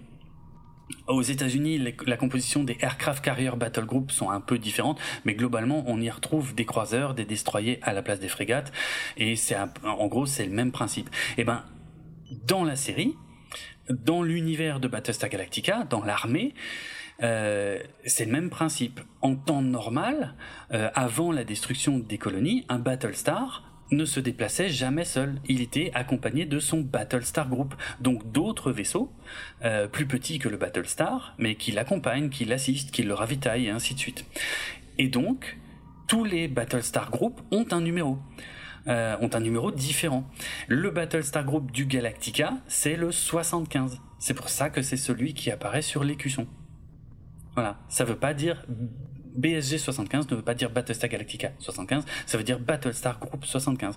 Et tous les vaisseaux qui, en temps normal, se déplaçaient avec le Galactica, eh ben, portaient le même numéro. Sauf que, ben, euh, comme le Galactica a été déclassé, euh, il n'avait pas euh, son groupe qui l'accompagnait lors de la cérémonie de déclassement et il s'est retrouvé tout seul. Et eh ben là, pour le restant de la série, quoi, il, se retrouve tout seul. Il n'a plus son groupe. Et donc le, le Battlestar Group du Triton, sur lequel était Crashdown auparavant, lui, son numéro, c'était le 39. Ok? Et donc, euh, voilà. Donc, sur l'écusson de Crashdown, il ne devrait pas y avoir BST 39, puisque le, le, il devrait y avoir BSG 39 pour Battlestar Group 39. Et les costumiers se sont trompés. Euh, mais les costumiers ont corrigé l'erreur dès l'épisode 2 de la série. Alors c'est un détail qu'on voit même pas. Hein. mais... Euh, Mais toi, tu le sais. C'est ça qui est bah, génial. Ouais, mais, mais c'est surtout, c'était, je pense, une bonne occasion d'expliquer ce que veut dire le BSG 75 qui apparaît au bas de l'écusson. Euh, voilà. À titre perso, juste une remarque. J'ai toujours trouvé ça dommage qu'ils aient choisi le chiffre 75 pour le Battlestar Group du Galactica. Moi, j'aurais préféré qu'ils prennent le 78 parce que ça aurait rendu hommage au fait que la série originale Battlestar Galactica était sortie en 1978. Mais bon, c'est un détail et euh, visiblement Ronald D. Moore euh, n'a pas choisi ce chiffre pour ça. Voilà. Cette longue explication pour ce micro détail. Maintenant, j'ai d'autres, euh, j'ai encore plein d'autres anecdotes parce qu'il y en a vraiment beaucoup pour cet épisode. Ah, Alors, cet épisode a été récompensé en 2005 par le Hugo Award de la meilleure présentation dramatique dans un format court. Les Hugo Awards, ou les prix Hugo en français, sont les récompenses les plus prestigieuses du monde de la science-fiction et de la fantasy. Les Hugo Awards ont été créés en 1953. C'était d'abord des prix qui étaient uniquement littéraires, mais qui avec le temps sont devenus, euh, se sont étendus au cinéma, euh, à, la télévision et peut-être même aux jeux vidéo. Euh, et le nom le prix Hugo ne rend pas du tout hommage à Victor Hugo, comme ont parfois tendance à le croire les Français. Euh, il rend hommage à Hugo Gernsback. Hugo Gernsback, c'est quelqu'un de très important dans l'histoire de la science-fiction. Il a été le créateur de la première revue américaine 100% dédiée à la science-fiction en 1926. Donc c'est important de, ça veut pas dire que la science-fiction n'existait pas avant ça, mais c'est les publications de science-fiction qui étaient des histoires courtes euh, la plupart du temps, étaient publiées dans des revues diverses. Et lui, il a créé la première revue qui était un pulp qui s'appelle Amazing Stories, je pense qui est assez connu. Vous avez peut-être déjà vu des couvertures de Amazing Stories. Et eh ben c'était la première revue qui ne regroupait que des histoires de science-fiction. Et ça, on le doit à Hugo Gernsback, qui a été le premier à avoir cette idée. Et on considère du coup que la création de ce magazine a donné un élan euh, à la science-fiction, ce qui, qui est vrai. Et donc on considère comme le point de départ de l'histoire de la science-fiction moderne en 1926. Voilà.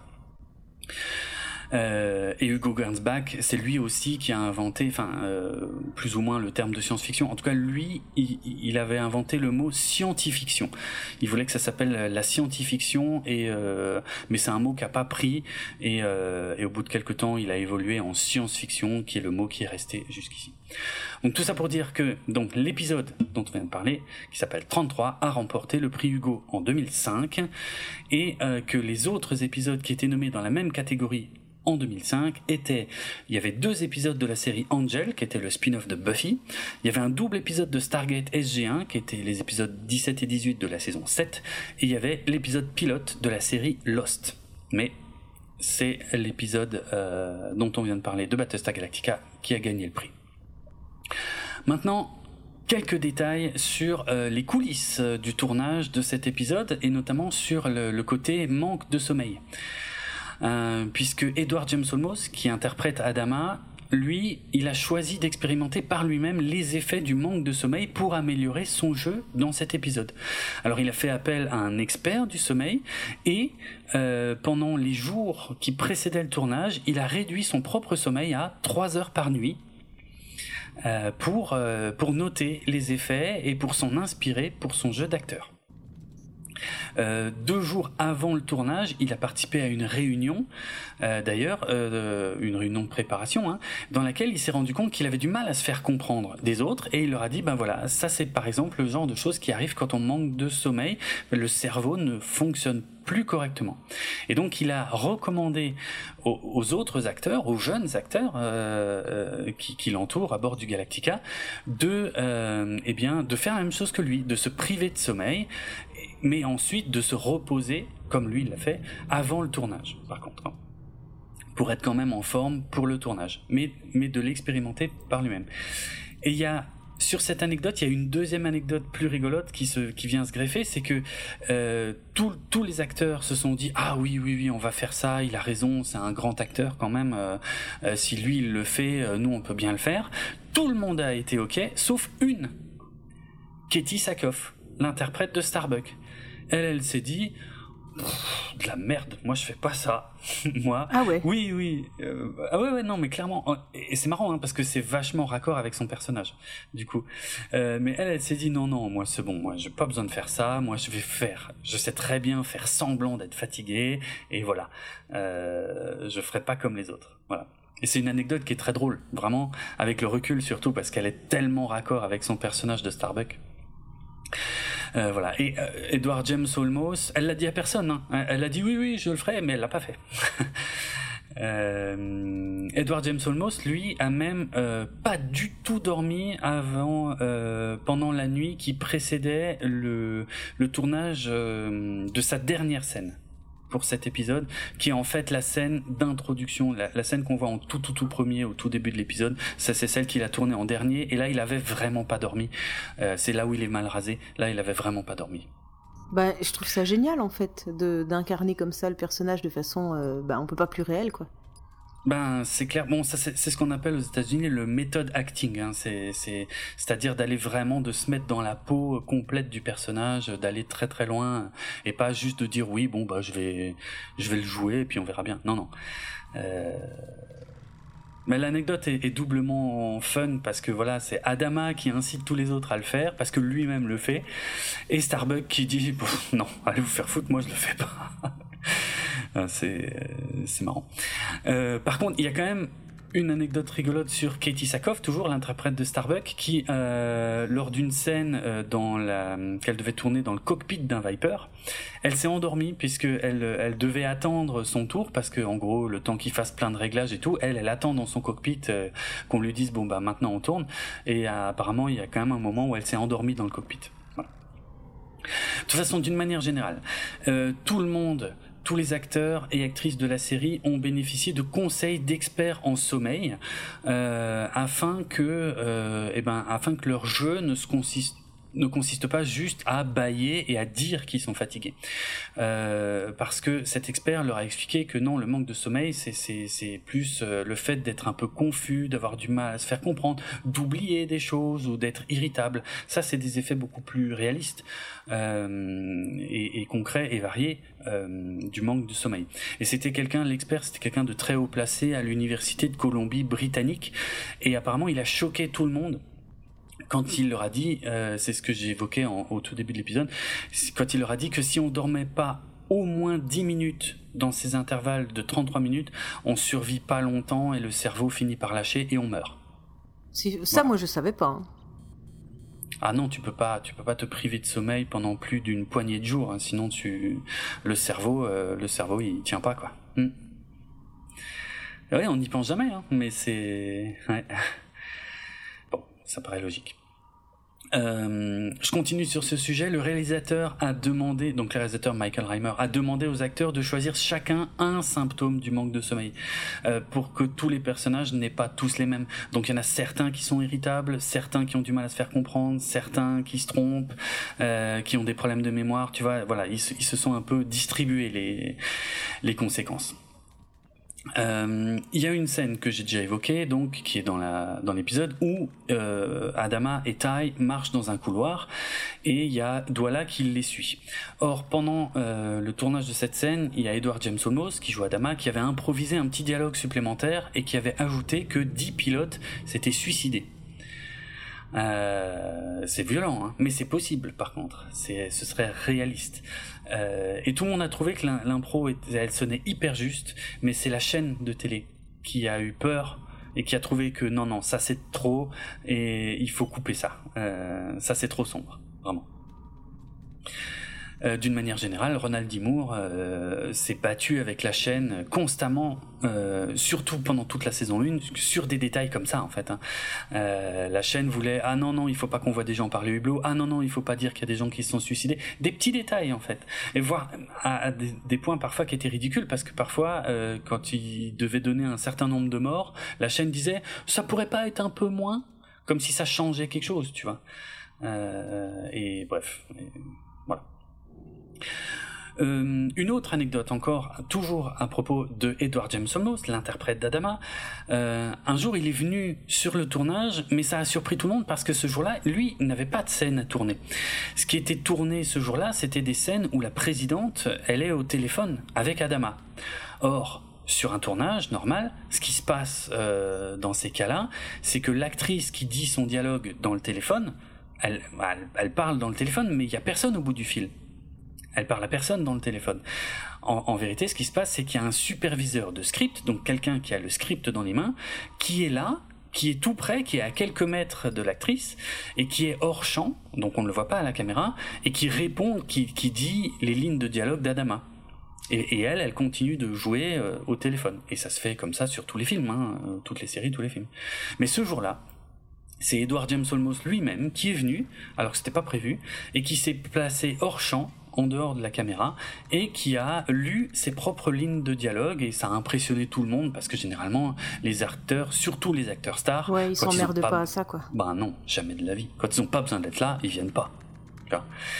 Donc voilà, mais lui, il était hyper impliqué et il y a, bah là j'ai déjà donné quand même un paquet d'exemples avec tout ce qu'il avait fait euh, à la fin de la mini-série, il avait un peu réécrit la fin et tout. Lui, il était à fond, il a vraiment donné l'exemple, c'était impressionnant quoi. Voilà. Euh, d'autres, euh, encore d'autres anecdotes. J'ai dit que j'en ai plein. Jamie Bamber, qui joue à Apollo, considère que c'est son épisode préféré de toute la série. Euh, Ronald D. Moore, lui, euh, aimait l'idée qu'on retrouve la flotte. On n'oublie pas que c'est le premier épisode de la série. Hein. Il, lui, il aimait l'idée qu'on retrouve la flotte en pleine crise, sans explication, euh, quasiment un an après avoir vu la mini-série, qui se terminait quand même sur une note plus positive, hein, plus calme. Mais ça permettait à tout le monde de rentrer dans l'histoire et d'avoir tout de suite des enjeux, en fait. On n'a pas le temps, on prend pas le temps de présenter tout le monde. et même si t'as pas vu la mini-série, finalement, tu comprends l'enjeu et t'es tout de suite dedans. Et je pense que c'est pas con. C'est pas con. Euh, les comment euh, les scènes où on voit Baltar dans sa maison au bord du lac et les scènes avec Caprica sur Hello, d'après le producteur David Icke, ont aidé la chaîne à être convaincue de valider euh, l'existence de cette série parce que ça changeait un petit peu de la plupart des, séries de science-fiction qui se passent dans des vaisseaux où on ne sort jamais des vaisseaux. D'accord. Là, ça permettait d'avoir des respirations un petit peu, de voir des décors, de la nature, des choses comme ça. Et, et c'est vrai que c'est quelque chose qui se faisait euh, très peu, voire pas du tout. Voilà. Euh, pour ce premier épisode, ils ont repris l'effet, euh, comment dire, de, de caméra, c'est-à-dire de, de, de, porter les caméras à l'épaule et un peu de faire des, des gros plans euh, euh sur euh, les personnages, parce que maintenant ils savaient que les équipes d'effets spéciaux arrivaient à faire la même chose pour les scènes dans l'espace. ils ont même été un peu plus loin dans ce style visuel parce que je rappelle que pour la mini-série de 2003, ils l'avaient fait aussi, mais à l'époque, ils avaient peur que euh, les équipes d'effets spéciaux n'arrivent pas à avoir le même rendu pour les scènes dans l'espace avec les vaisseaux spatiaux et tout. Mais maintenant, ils étaient plus rassurés, donc ils savaient qu'ils pouvaient y aller à fond. Il y a eu énormément de discussions concernant les horloges dans cet épisode. Euh, on en voit plein. Et, et, il se posait beaucoup de questions. Est-ce que les horloges doivent être numériques ou analogiques? Est-ce que ça doit être des horloges qui vont dans le sens normal ou alors plutôt qui sont des comptes à rebours qui reviennent en arrière? Ils ont vraiment, vraiment travaillé énormément, beaucoup réfléchi là-dessus. Et il y avait, on parlait qu'ils avaient mis des petites étiquettes marquées 33. Et ben sur le poste de Félix Gaeta, il y en avait une de petite étiquette marquée 33 et celle-là elle est restée super longtemps, au moins jusqu'au début de la saison 2 de la série où elle y était toujours.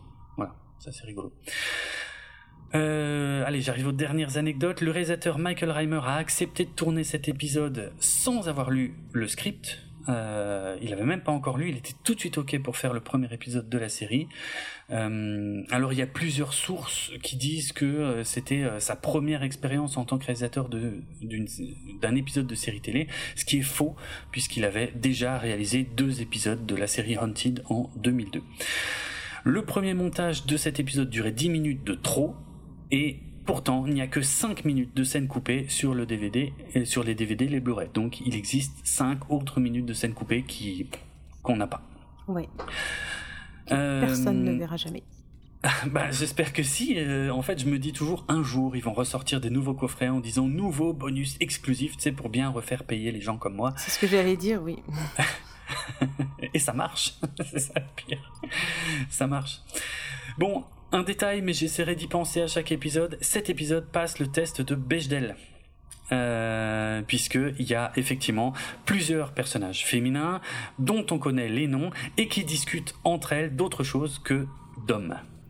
Bien. Bon, c'est c'est justesse hein, quand même parce que des, des personnages féminins nommés il y en a pas mal mais par contre qui discutent entre elles finalement il y en a très peu c'est quasiment que les échanges entre euh, Boomer et Starbuck euh, quand elles sont en train de piloter, euh, quand elles sont en train de voler, quoi. Donc il y en a très peu, mais techniquement, ça passe le test de Bechdel qui est considéré, pour ceux qui connaîtraient pas du tout, globalement c'est un test qui est contesté et peut-être contestable. Je dis pas ça, c'est pas le sujet, mais qui, qui, est intéressant pour pour connaître un peu la place des femmes dans les œuvres de fiction.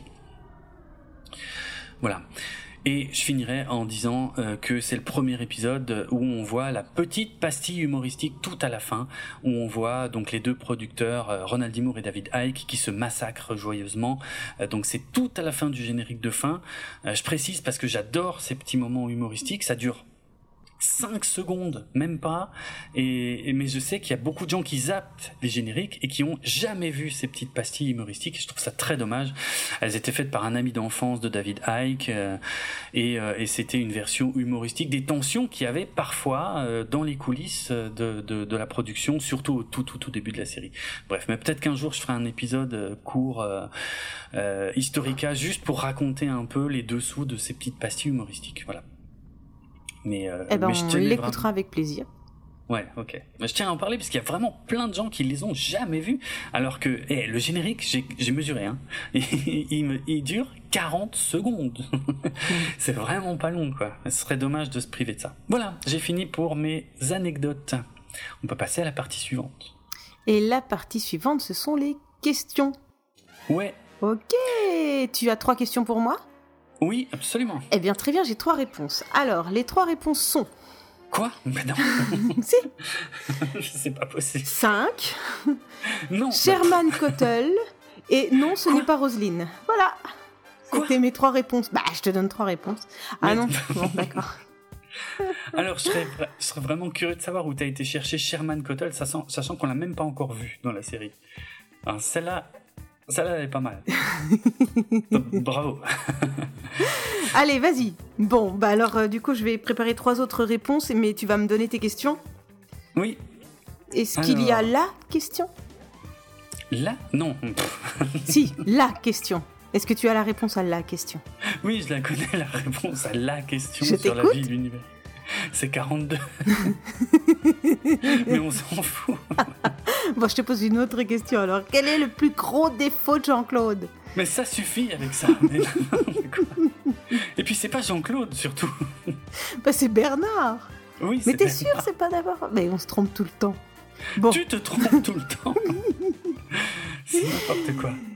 Pour la réponse, il faudra aller réécouter les autres Analytica. Alors vas-y, oui. je t'écoute pour la Fantastique. première question. Première question, j'ai dit que j'essaierais d'éviter les questions chiffrées, mais quand même, là c'était beaucoup trop tentant. Tout à la fin de l'épisode, il y a euh, la présidente qui inscrit un chiffre sur le tableau, qui est le nombre de survivants. Quel est ce chiffre? Quel est ce nombre d'ailleurs plutôt? C'est un nombre. Euh, un. Tout à la fin? Tout à la fin. Alors, 49 000... 998, non, c'était pas ça. c'est au début ça. de l'épisode Ah, ça c'est. Eh, mais j'ai le bon chiffre? Au début de l'épisode, oui, c'est le bon chiffre. Ah ouais. putain, bien Aucune idée de la suite. Moins 500 plus 1. Alors, ils n'étaient pas 500 dans la ah, l'Olympique carrière. Non, bah, je sais pas. 1345. Bon, ben, voilà. Je te laisse faire le calcul. Et eh ben justement, c'est là que je voulais en venir. C'est un peu pour ça que je posais cette question. Parce qu'en gros, euh, si t'as pas noté le chiffre à la fin de l'épisode, c'est impossible de le retrouver, même en faisant les calculs de tout ce qui est dit dans l'épisode. Ça ne colle pas. Alors, je vais expliquer ça. Parce que t'as vu, hein, je me donne du mal. J'essaye de faire en sorte que les questions puissent déboucher sur des anecdotes. Moi, je suis deg, j'avais bon pour le premier chiffre. J'aurais dû te demander quel était le premier chiffre, c'est ça? On okay. peut recommencer? Non. Parce que du coup, j'ai plus d'anecdotes. Alors, le, chiffre que Roslyn inscrit à la fin sur le tableau, c'est 47 973. Ok? Sauf que si on fait les calculs qu'on a dit, c'est-à-dire qu'on soustrait le nombre de personnes qui avaient dans l'Olympique carrière et qu'on ajoute le bébé, euh, eh ben ça donne pas du tout, euh, ça donne pas du tout ce chiffre-là. Si on fait ces calculs, on devrait avoir 48 654. Or, on a 47 973. Donc pas du tout le même chiffre. Alors pourquoi Est-ce que est-ce que les scénaristes ont mis ces chiffres au hasard? Eh bien non, pas du tout. En fait, il y a une scène coupée. Parce que là, on a une différence de 681 personnes. Eh bien, il y a une scène coupée qui n'est pas sur les DVD et les Blu-ray, mais il existe une scène coupée où Billy venait dire à la présidente qu'ils avaient encore, ils s'étaient encore rendu compte qu'il y avait 681 euh, personnes de moins au sein de la flotte. Donc, euh, qui devaient encore soustraire en plus des 300 qu'ils avaient déjà soustraits au début de l'épisode. voilà, Tout, ça, tout ça pour dire ça. Ok, seconde question. Lorsque euh, Starbuck est en train de s'engueuler avec Apollo, euh, en tout cas qu'elle s'en prend à lui, euh, c'est vers le début de l'épisode, là où quand ils sont près des Vipers, elle lui dit arrête de nous dire faites attention à vous, tu devrais plutôt nous dire tu devrais plutôt nous dire quoi? Quelle est la phrase que Starbuck veut que Apollo dise à ses hommes? Alors là, je suis désolée, j'en ai aucune idée. Mais vraiment. Hein. Ouais, non, j'avoue.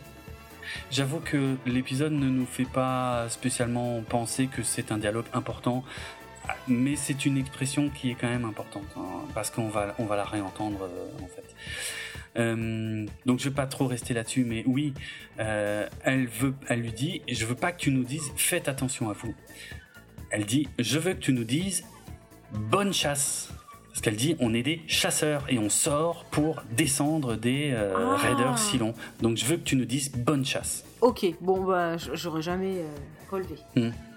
Alors il y a des références extrêmement précises euh, en vérité derrière ces expressions qui sont pas du tout utilisées au hasard parce que quand il dit faites attention à vous euh, donc en VO c'est be careful out there et euh, ça vient d'une autre série ça vient de la série Capitaine Furio Hill Street Blues en VO Capitaine Furio qui est une série policière dont Ronald D. Moore s'est beaucoup inspiré pour écrire Battlestar Galactica. Et quand le capitaine Furio envoyait ses hommes euh, sur le terrain, eh ben, il leur disait euh, Be careful out there, qui, qui peut effectivement se traduire par Faites attention à vous. Voilà. Mais le bonne chasse que dit Stiber, euh, que dit Starbuck, pardon, est également une référence à quelque chose. en VO, bonne chasse, c'est good hunting.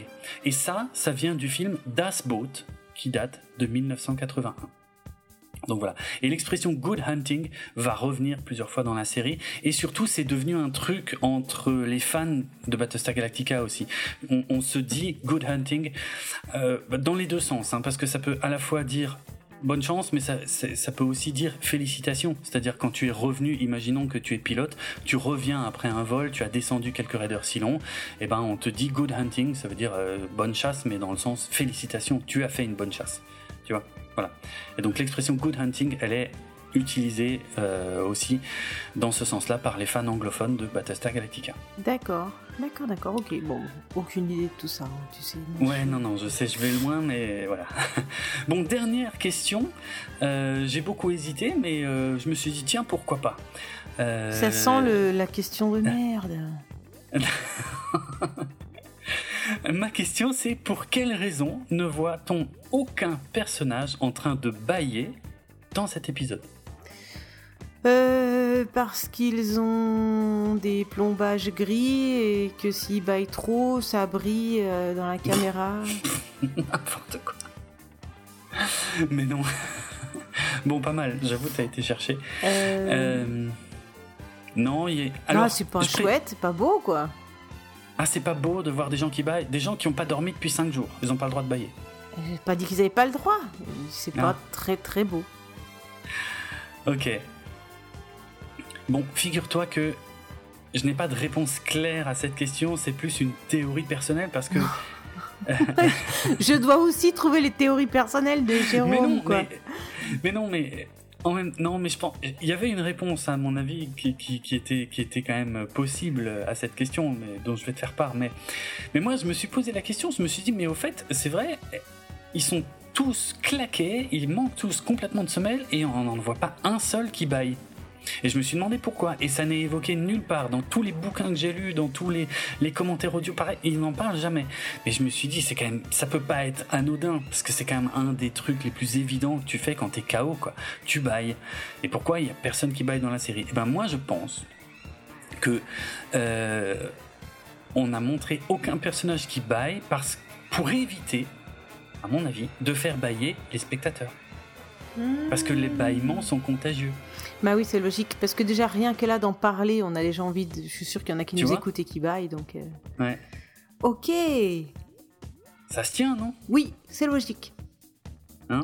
Et je pense que une chaîne, surtout une chaîne de télé, a aucune envie que ses spectateurs se mettent à bailler en regardant la chaîne, parce que c'est voilà, ça peut pas, ça peut pas être très bien reçu quoi. Mhm. Donc voilà. Malin, malin. Ouais. Hein ouais. Tu vois ouais, Alors du coup, et puis j'ai fait des recherches. Euh, mais au fait, pourquoi on baille et, pourquoi euh, pourquoi ça se transmet le bâillement? Alors je vais pas faire long. Parce que. Mais en gros, oui. Parce que. Ah oui, d'accord. Eh ben, là où t'as pas tort euh, en disant ça, c'est que c'est une théorie. Hein. on sait à peu près à quoi servent les bâillements. On pense que ça sert à rafraîchir le cerveau, parce qu'on a constaté que quand on est très fatigué, le cerveau chauffe. Ouais, il a besoin d'oxygène et voilà et ça lui envoie euh, ça lui envoie du sang un peu plus avec de l'oxygène frais. Et donc ça le ça fait redescendre en température. Ça ça a été constaté ça a été a priori prouvé relativement récemment hein, parce que jusqu'à il y a pas longtemps euh, on pensait que c'était pour envoyer de l'air. Mais sauf qu'il n'y a pas d'air euh, techniquement dans le cerveau. Donc ça passe par le sang par contre, la, question pourquoi, quand on voit quelqu'un qui baille, on baille aussi, bon, bah, c'est une expression de l'empathie et probablement des neurones miroirs dont tu nous avais un jour parlé. Euh, oui. Mais, mais, plus précisément, euh, justement, quand notre cerveau se réchauffe, on perd en vigilance et on pense que c'est un réflexe qui remonte à la nuit des temps et que quand on baille, on transmet ça à tout le groupe, en gros, pour dire Oh, oh, restez vigilant euh, parce que voilà, on peut, je sais pas, euh, pour pas qu'on se fasse choper par une bête sauvage ou un truc comme ça. Voilà. Ah oui, d'accord. Ouais, ah a priori, c'est la théorie la plus euh, répandue là-dessus. Et on a, d'ailleurs, ils ont fait des tests et on s'est rendu compte que l'empathie, c'est vraiment de l'empathie parce que ça marche encore mieux si c'est un de nos proches qui baille plutôt qu'un inconnu. C'est marrant. Hein. ah oui, c'est étonnant. Ouais. Donc voilà. C'était ma, c'était ma dernière question, histoire de pas être sur des détails à la con, euh, juste euh, et, inintéressant de l'épisode. J'avais une dernière question subsidiaire, mais t'es pas obligé d'essayer de répondre, mais c'est juste qu'en faisant mes recherches, je me suis rendu compte qu'il existe un site internet qui s'appelle bsg33.org. Et est-ce que tu sais vers quoi mène le site internet bsg33.org non. non, je, suis en train de chercher, mais j'en sais rien. Euh. je, suis sûr que si tu me demandes ça, c'est que c'est pas un truc militaire ou. Euh, oh, pas du tout. je sais pas, c'est une référence d'enceinte. Euh. Pas du tout, pas du tout, pas du tout. C'est des chanteurs Non, non, c'est un site français, figure-toi. bsg33.org. Non. Ok, en fait, c'est le site internet euh, qui permet de rester informé si on habite euh, à proximité de Bordeaux de tout ce qui se passe euh, dans le domaine du patinage. Ah.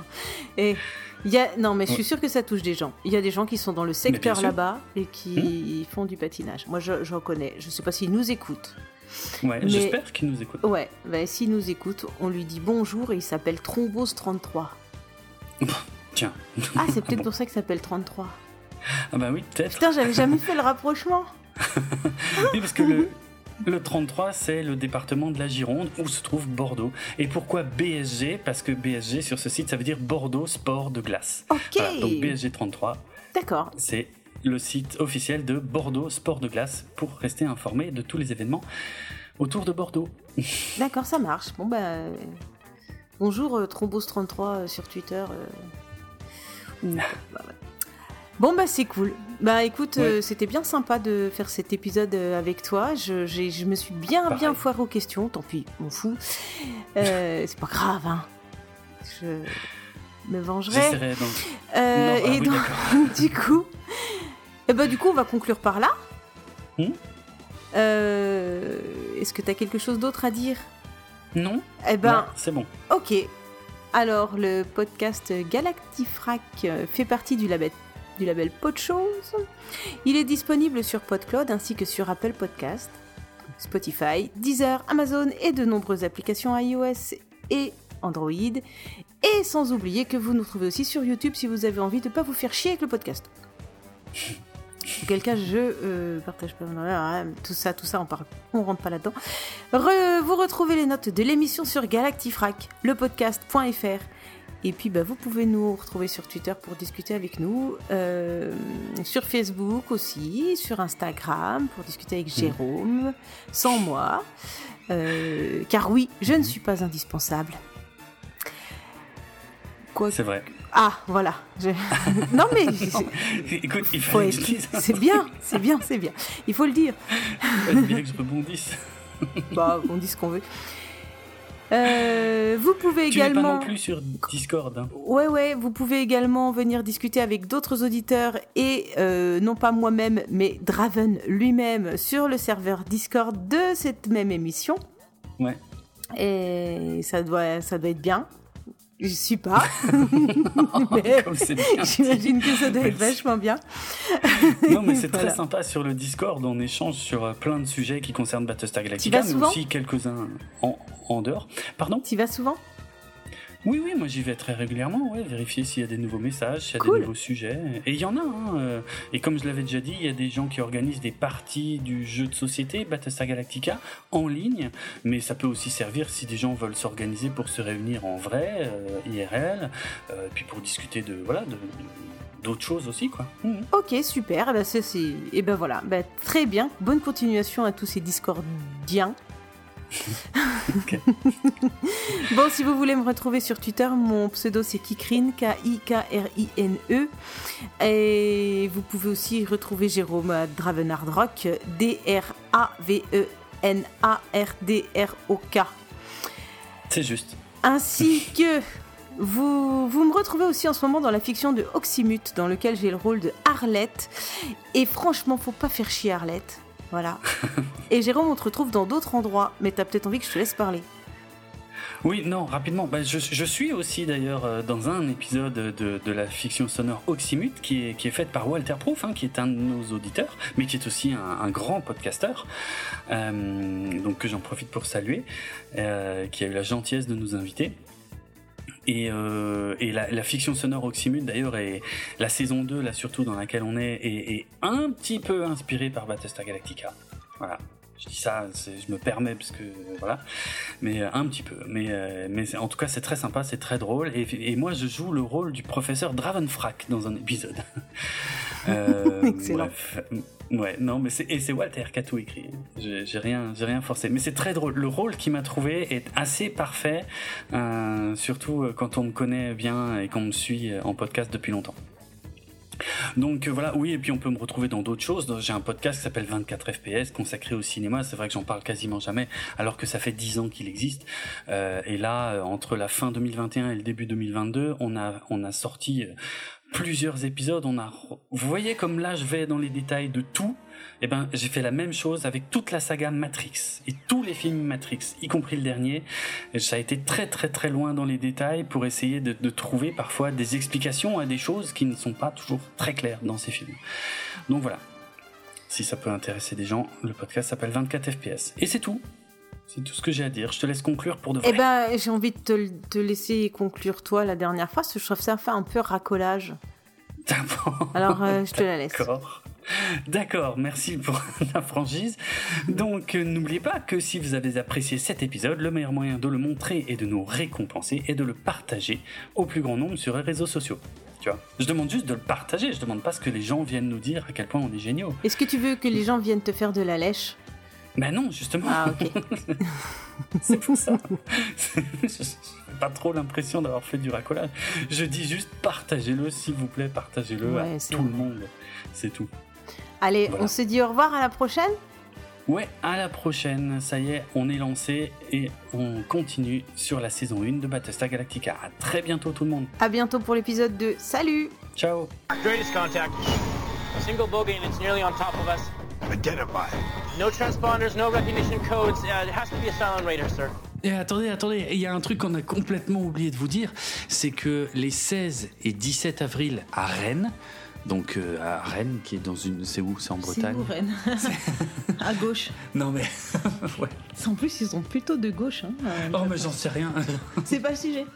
Non. On va pas parler politique. Bref. On va parler. Ah, podcast. podcast. Voilà. Parce que c'est le. C'est le festival du podcast indépendant. Podren. Podren, ça s'appelle, voilà, ça a lieu à Rennes les 16 et 17 avril. C'est facile, même si tu retiens pas les dates, c'est le week-end de Pâques. Podren, ça s'appelle Podren parce que c'est à Rennes. Oui, oui, parce que c'était, oui, par rapport, parce que pour pas. Rien à voir avec Pâques. Si, c'est le... attends, ne mélange pas tout. Si, si, c'est le week-end de Pâques. Non, mais c'est pour pas qu'on mélange avec Pod Toulouse. Mais ne, mais ne parlons pas. Mais ça existe. Ben oui, ça existe. Il existe un Pod toutes les villes. Mais non, pas toutes les villes. Mais tu connais Pod Toulouse euh, Pod Mulhouse. Non, ça pas, ça existe pas, je le saurais. Bref, ne parlons pas de ça. Rennes, Pod Rennes. 16 et 17 avril, week-end de Pâques, le samedi, le dimanche. Karine et moi, on y est, on est sur place. Et le truc, c'est ça, c'est que vous pouvez venir, vous pouvez venir nous rencontrer, vous pouvez venir discuter avec nous. À Rennes. Faut pas taper sur la table. je tape pas, mais j'ai pas fait. Si, je crois que t'as tapé. Oui, mais j'ai pas, presque pas fait de bruit.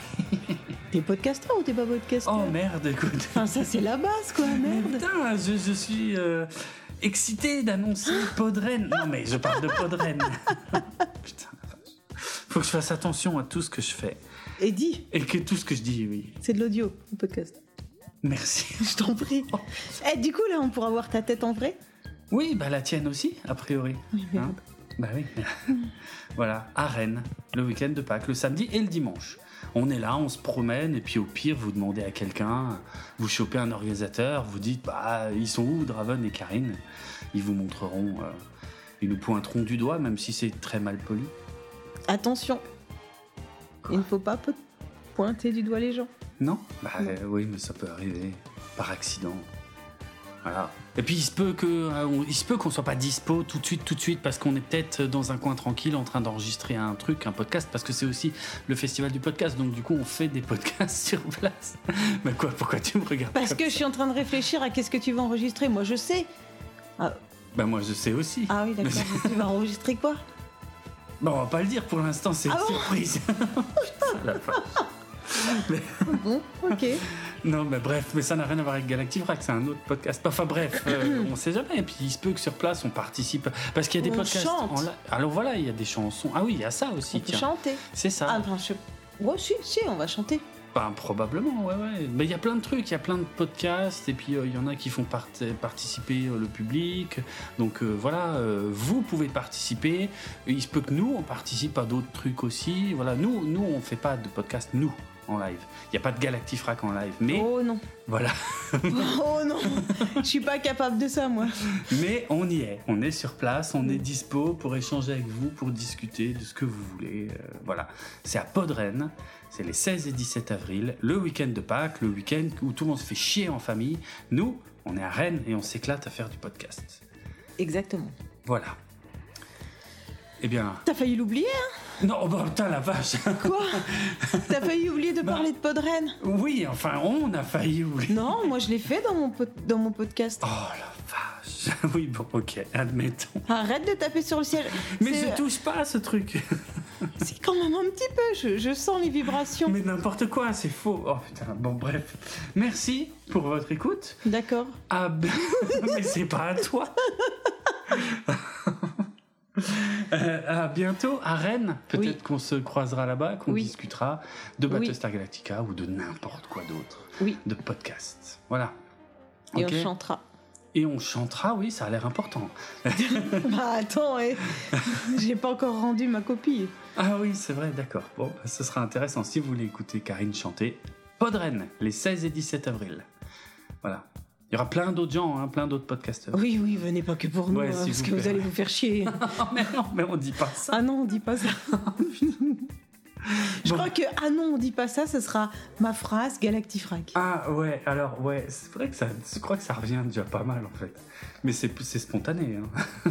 Bah c'est toi qui arrête pas de dire hein, on dit pas ça. Ben oui, parce que je m'attends pas à... Bref, Bref.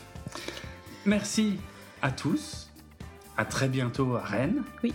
Et, et à très bientôt pour d'autres euh, Analytica avec Karine. À bientôt. À bientôt. I will be back. non, on dit pas ça non plus. Si, bah si, si, c'est de la science-fiction. ça va. Ça passe. Ouais, ça passe. Merci, à plus. Je clappe, je clappe. Attends, attends, mais attends, putain. Bah tu clappes ou tu Non, clappes mais non. pas Attends. Toby, Oh, putain, Joba, Attends, attends. Tu vas dire que je clappe mal. Alors, attends, j'entends plus ce que tu dis, parce qu'il faut que j'enlève le casque. putain, quel bordel. Oh le Bon, cinéma. Je découvre. Mais ce n'est pas du cinéma, Le mec ça j'ai entendu. découvre le podcast. euh, À toi. À moi quoi? Allez, clap T'en veux encore un? Après, ça devient de la gourmandise. J'en veux. Ah, bon, merci. Je prendrai ça. Je crois avoir entendu. Après, ça vient de la gourmandise, c'est bien ça? Oui. Mm, mm, ok. Donc d'habitude, il y en a trois. Il y en a toujours eu trois. Aujourd'hui, non. Enfin, si, finalement, mais ça ira très bien pour le calage. Merci en tout cas. Bon, je mets mon volume Je vous en prie. un peu plus bas, comme ça, il n'y a pas de repisse. Et puis aussi, comme ça, euh, comme ça, je prends le risque que des fois, j'entends pas ce que tu dis. Euh... Et bien voilà. Prête? Prête. Eh bien, c'est quand tu veux. Faut boire un coup avant de lancer le truc. C'est parti. Je suis bien.